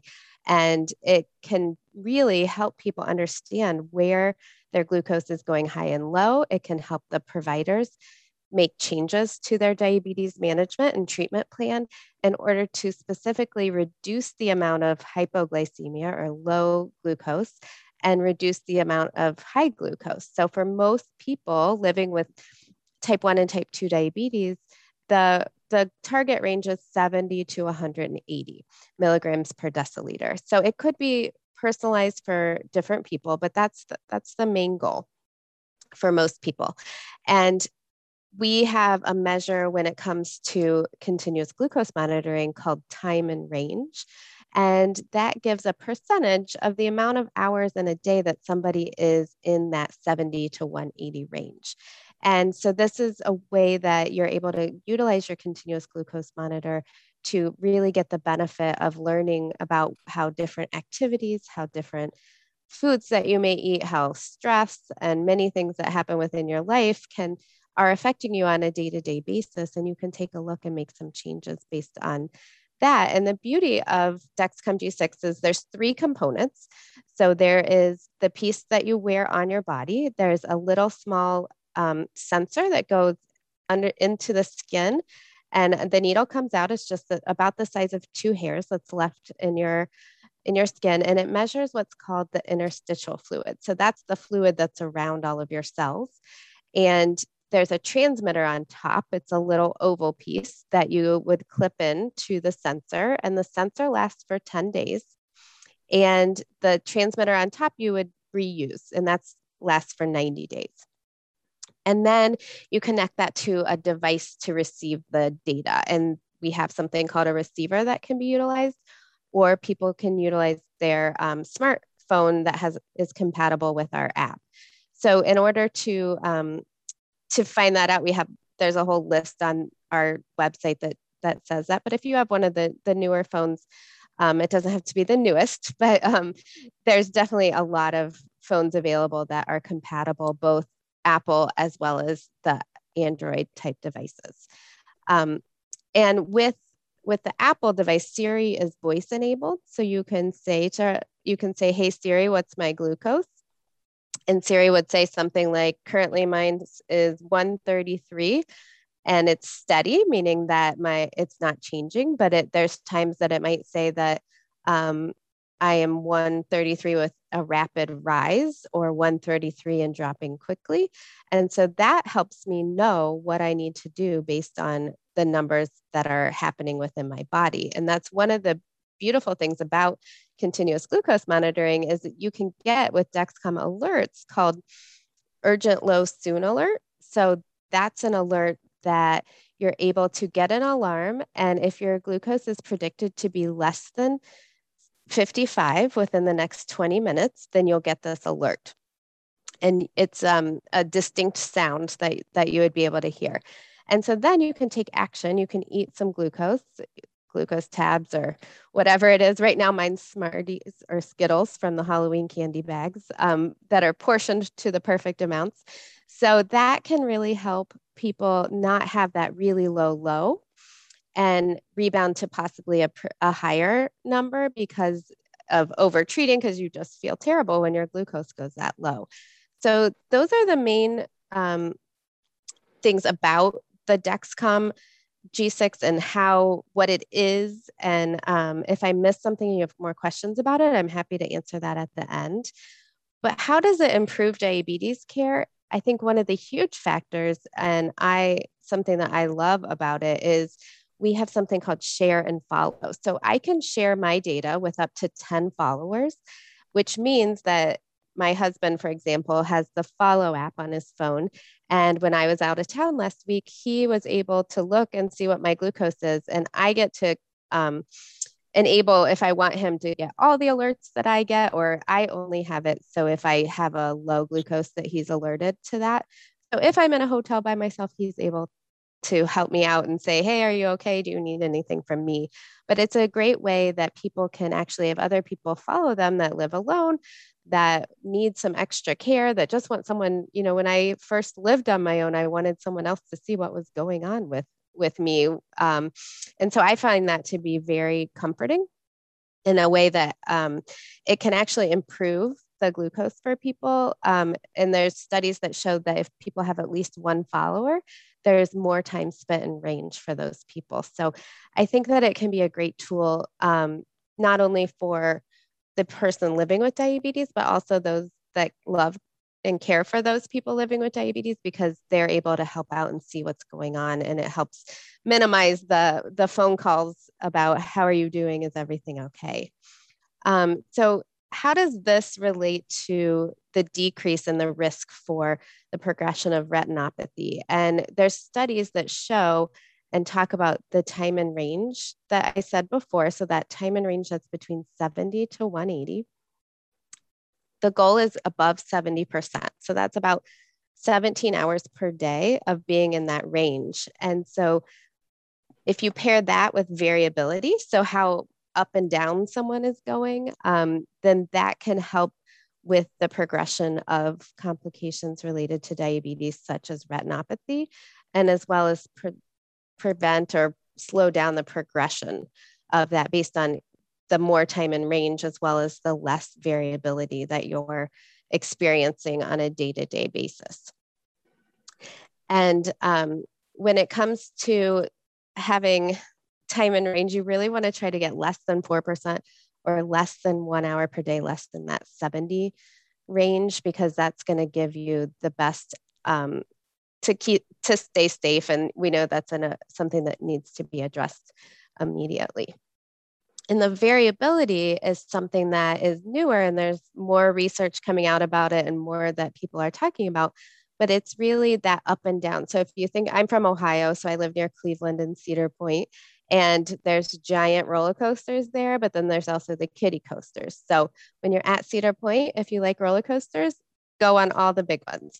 When it comes to diabetes and looking at the tracing from your continuous glucose monitor, having it more like a kitty, a kitty coaster with those small hills is the best for your body and being able to have hopefully less hypoglycemia if there's less variability or less ups and downs going on.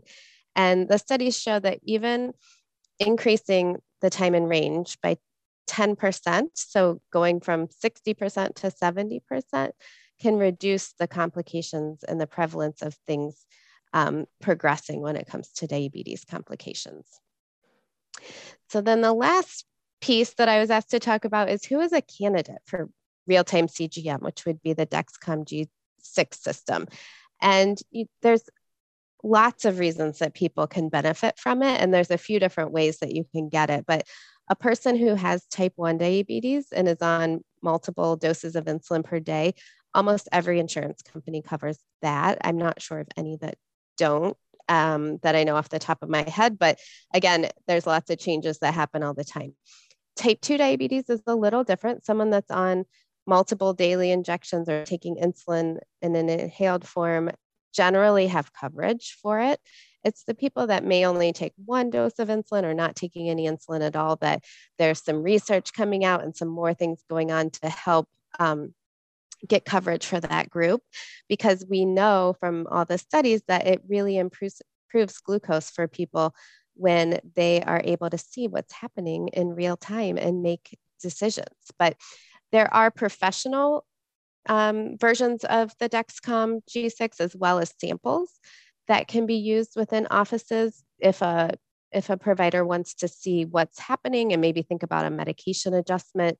So people who are struggling to meet their their glucose targets so the a1c greater than 7 people who are having a hard time with finger sticks someone on insulin that they need to see what's going on a person who has fear of of low blood sugar is a really real thing and being able to get an alert or an alarm that you're going to be low soon or that you are low is um, a reason to have continuous glucose monitoring. Um, people that maybe miss their medications or their mealtime insulin, that really could be a way that this um, product can help help people. There is coverage um, through Medicaid and Medicare, and it varies vastly from state to ta- state with Medicare and Medic- uh, Medicaid, and then Medicare has just. It used to be you had to have a 30 day log of your blood sugars at least four times a day. You had to be taking um, four injections of insulin a day. And so they no longer require the eight, the four checks per day for 30 days. And they've included inhaled insulin and up to three doses of insulin per day as part of the criteria. But again, there's a there's studies coming out that physicians can write prior authorization to try to get coverage for people who don't fall in that category. So I hope I know that was probably a lot of information, and I'm happy to answer any questions that anyone might have.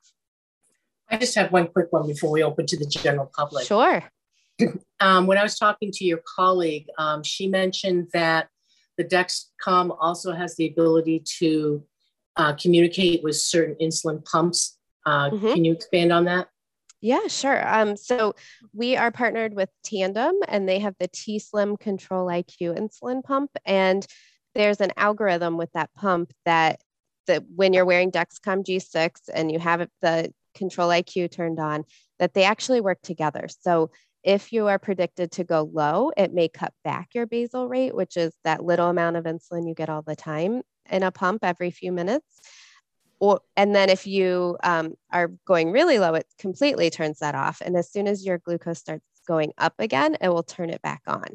And the newest part with the control iq is that it does dose insulin in small amounts if you are going above the target zone as well. So it's i i love it it's amazing there's times that i look down and i'm like oh i might be having a low blood sugar and it's already turned off my insulin for the last 30 minutes and I didn't have to do anything. And I actually can sometimes end up not needing to eat anything to fix it because it's already done that on its own. And then my glucose overnight is really a flat line most nights unless there's something wonky going on. Um, and then Omnipod is the patch pump that we are also partnered with. And they have um, they at the FDA there is um, they've submitted for approval for something similar with their algorithm and using Dexcom with that, but you're able to that'll be coming out possibly in the next months. We don't have any exact data on that yet, but it's been filed there for a while. And then we have a few apps that are available and different things like that. So there's a lot of different ways that Dexcom is being used to to help people kind of relieve the burden of at least some of the burden of diabetes. Thank you. All right, I'd like to open Judy? up for uh, general questions. Judy, it is noon, so we have to close up really in a short time. Move to the Um, next. I'm sorry. It's 12 o'clock and we got to think about cutting it short. Oh, okay. I, I I was told we had till twelve fifteen. I didn't realize the time frame had changed. So. Um, do we have uh, time for any questions at all? Probably two questions. Why don't we go? Okay. All right. So your first person is Danette. Danette, you can go ahead with your question. Thank you, Belinda. Say, my question would be, thank you for coming to in place of Christy, and like to know, are they making the receiver more accessible for those that may not have an iPhone? And also, thank you for explaining that the T Slim. I mean, is are they making that accessible for a blind person? The way you were talking, it sounded like they were. So, um, as far as Dexcom, I do know there's a whole team and we have a whole employee resource group that is really focused on how can we make our product more accessible for people that are um, vision impaired. And so I do know that's in the works. I don't think it's to a place where I can say like it's everybody can use it in a, a super easy way, but we are aware that it's something that we need to work on and it is being worked on. So I would say stay tuned when it comes to that. And as far as the T Slim, um, you know, it does a lot of it on its own. You still do need to input carbohydrates when you eat and confirm that you want to take insulin for um, a high glucose if it recommends it. So there is still that bolus process, but in between, um, there isn't. So it, I don't know exactly everything that may be available to help out with with that. Um, I know it can be tricky. on that other on that same note i also wear an in have an InPen okay which it and that will like if i put in the carbs that will tell me how many units that i need will that help with the t slim Yes. So the well, the pin won't, but you can set. You would have settings in your um, T Slim that would be your carb ratio and whatever you need to correct a high glucose, and it would recommend a dose for you. So you could get like three point two seven units, like that. but i would still have to enter in that 3.7 units into the tin slim the pin the the t slim i mean yeah You would have to. Right. There is entering of the carbs and then confirming that you agree with the doses that it recommends. So you don't have to type in 3.2. You just have to confirm um, that yes, that looks good, and I want to take that amount of insulin. and there's not an app yet that'll do that right Not yet. There's a lot on the horizon, and a lot depends on what's going to get through FDA. So I wish I had all the things that could help and make life easier for you, and hopefully that will keyword happen. yet mm-hmm. keyword Yeah. yet Yeah. Thank you. Yeah. Yes, our next person, Larry, you can go ahead with your question. Thank you, Belinda. So the question I have for you is this, is that for nearly a year and a half now, I have been getting a hold of your tech support folks and saying to them that the weekly Dexcom report that I get emailed to me, it tells me if I've had a minus or a plus, and it says minus one or minus this.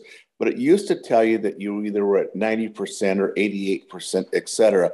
And I'd like to know if there's a place where I could really contact somebody to maybe cause that small uh, correction to occur. Now, when my wife looks at the graph, she can see it, but the full graph is not being converted to text for me using voiceover.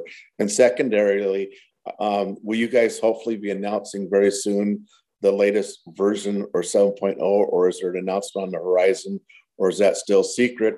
And thank you, and thank you for making a mostly accessible product. You're welcome. And we actually had um, a person named Liz Hilton that is a, um, she's lived with type 1 diabetes for over 50 years and she has had blindness due to retinopathy. And she has given us mo- just within the last couple of weeks her insights about things because she talked to our company and so we do have some of her insights to help make things better as well but i do want to find i'm not sure i'm going to be able to find who you need to contact at this point but you're welcome to email me and i will forward it to whoever i can figure out. Um, so my my email is jamie j-a-m-i dot klein k-l e I-N at dexcom.com. Thank you very much. And go ahead and mute me, Melinda. Melinda. All right. Uh, do we have any dispatch health questions? Do we do we know, or anybody else in yes. the queue? Go ahead. I have a dispatch health question. I actually have a comment and a question. And my question, my comment is, I'm not Millie, but you guys have saved my life a couple of times. Um, I've done I had you guys do tests and then my kidney started hurting and I did have to go to the ER mm-hmm. because my doctor told me to. And um, having the test results right there saved a lot of time. Mm-hmm. And unfortunately, I was rushed to um, treatment because the infection was so bad. And mm-hmm. I want to thank you guys for that. And my question for you I have a question for you, and I have a question for the uh, accessible discharge papers because um, unfortunately I've spent a couple days in the ER sometimes. It does I don't like it, but uh, so my question for dispatch health is are you getting more people in Pierce County because we need you? And um, the question for the the accessible discharge papers is when is that when is that likely to happen because um uh, I'm, I'm glad that other people can read my, you know, I'm glad that people that help me out can read my discharge papers, but it would be really nice to read them myself too. Because, mm-hmm. like, I don't know how to spell words like Klebsiella. It's a big word. It's a big okay. word. So, Deanne, do you want to answer your question? absolutely. And Sarah, thank you for trusting Dispatch Health with your with your save my um, life with your health. Um, absolutely. Um, we are expanding. I just uh, pushed the zip codes all the way out to Enumclaw and south to Eatonville. And it looks like we the next step is we're going west. Um, so we'll go beyond Gig Harbor. I did add a seventh car recently, uh, looking at 10 by the end of the year in, in the Pierce County market alone. Um, so thank you. Thank you very much for trusting us. Um, we are launching a patient portal. The patient portable, the patient portal, you will be able to um, hear those discharge paperwork information and follow-up notes. Um, so that is coming. Um, it's currently online, um, but we will be making it accept, accessible to you. Um, so I still you want to know how to spell Klebsiella. Yeah, me too. and thank you. Um, also, a note for Jamie. We are in Cleveland. We just launched Cleveland. Um, so if you need us, I'm I'm I'm happy to dispatch. I love that. Thank you. I'll let people know because I think that's so key for people that are, you know, especially unable to get somewhere and want help that day, but don't need to go to the emergency room. Yes, I think this is and, an amazing service. And just uh, the follow up um, when my team is on scene, and I'll give you an example. Um, my mother, my mom lives with me, and um, she wasn't feeling well and dispatch came out and they uh, took the painting off the wall and hung the IV fluids and and did some testing and and uh, UTI came up positive, but some there was some irregular activity going on, and so they did an EKG and um, had to escalate her on scene. Um, so they called 911 and EMS came. Uh, dispatch health stayed on the scene, and my lead uh, spoke to the lead EMS, updated on um, what we had done, current vitals, um, history, medications. Um, and as 911 took her to the emergency room, um, after we escalated on scene, we also sent those notes to the ER doc on at the hospital. And so when mom arrived at the hospital, they already knew her vitals, what we had done, and it was a soft handoff.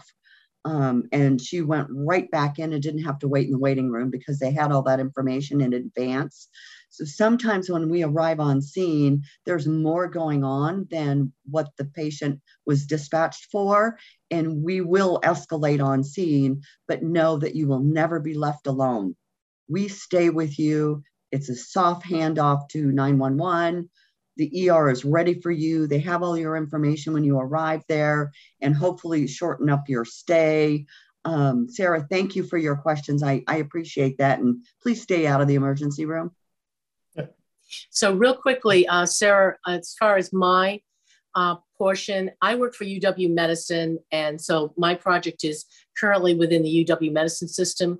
We are thinking uh, that we're going to be able to fully launch the accessible, more accessible information by about the middle of next year because of changes in what's called EPIC, which is our Mhm. charting system. And anybody who's been in healthcare for even like a week knows about EPIC. We use EPIC. There you go. So it it's going, it's coming, but it not till 2022. So, ladies, it looks like it's about 11 after the hour. Uh, Deanne, do you want to repeat your contact information? And Jamie, you want to repeat yours? And I think that'll be about it. Yes, thank you, Judy. I appreciate um, the opportunity to speak with everyone today.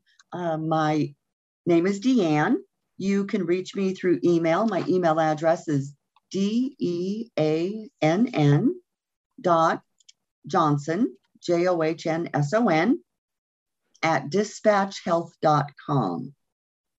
To request care, you can call 833 352 1471, and that takes you directly to an ambassador to dispatch the team. Thank you. Jamie?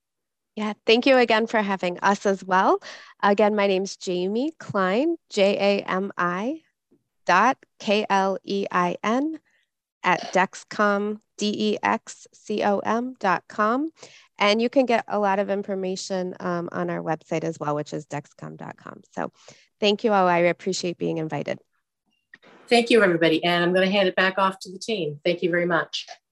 Thank you, Judy. The, the medical panel with the three J's. So great presentation.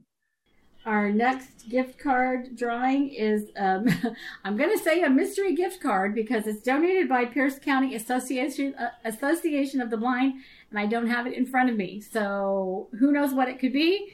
Sally, pick somebody to win this mystery gift card. And the winner is Anna Zibart from Seattle. Seattle, Washington. I think that's how you pronounce your name. And if I murdered it, please forgive me. Congratulations. Okay. So a gift card in the mail will make up for a lot of errors.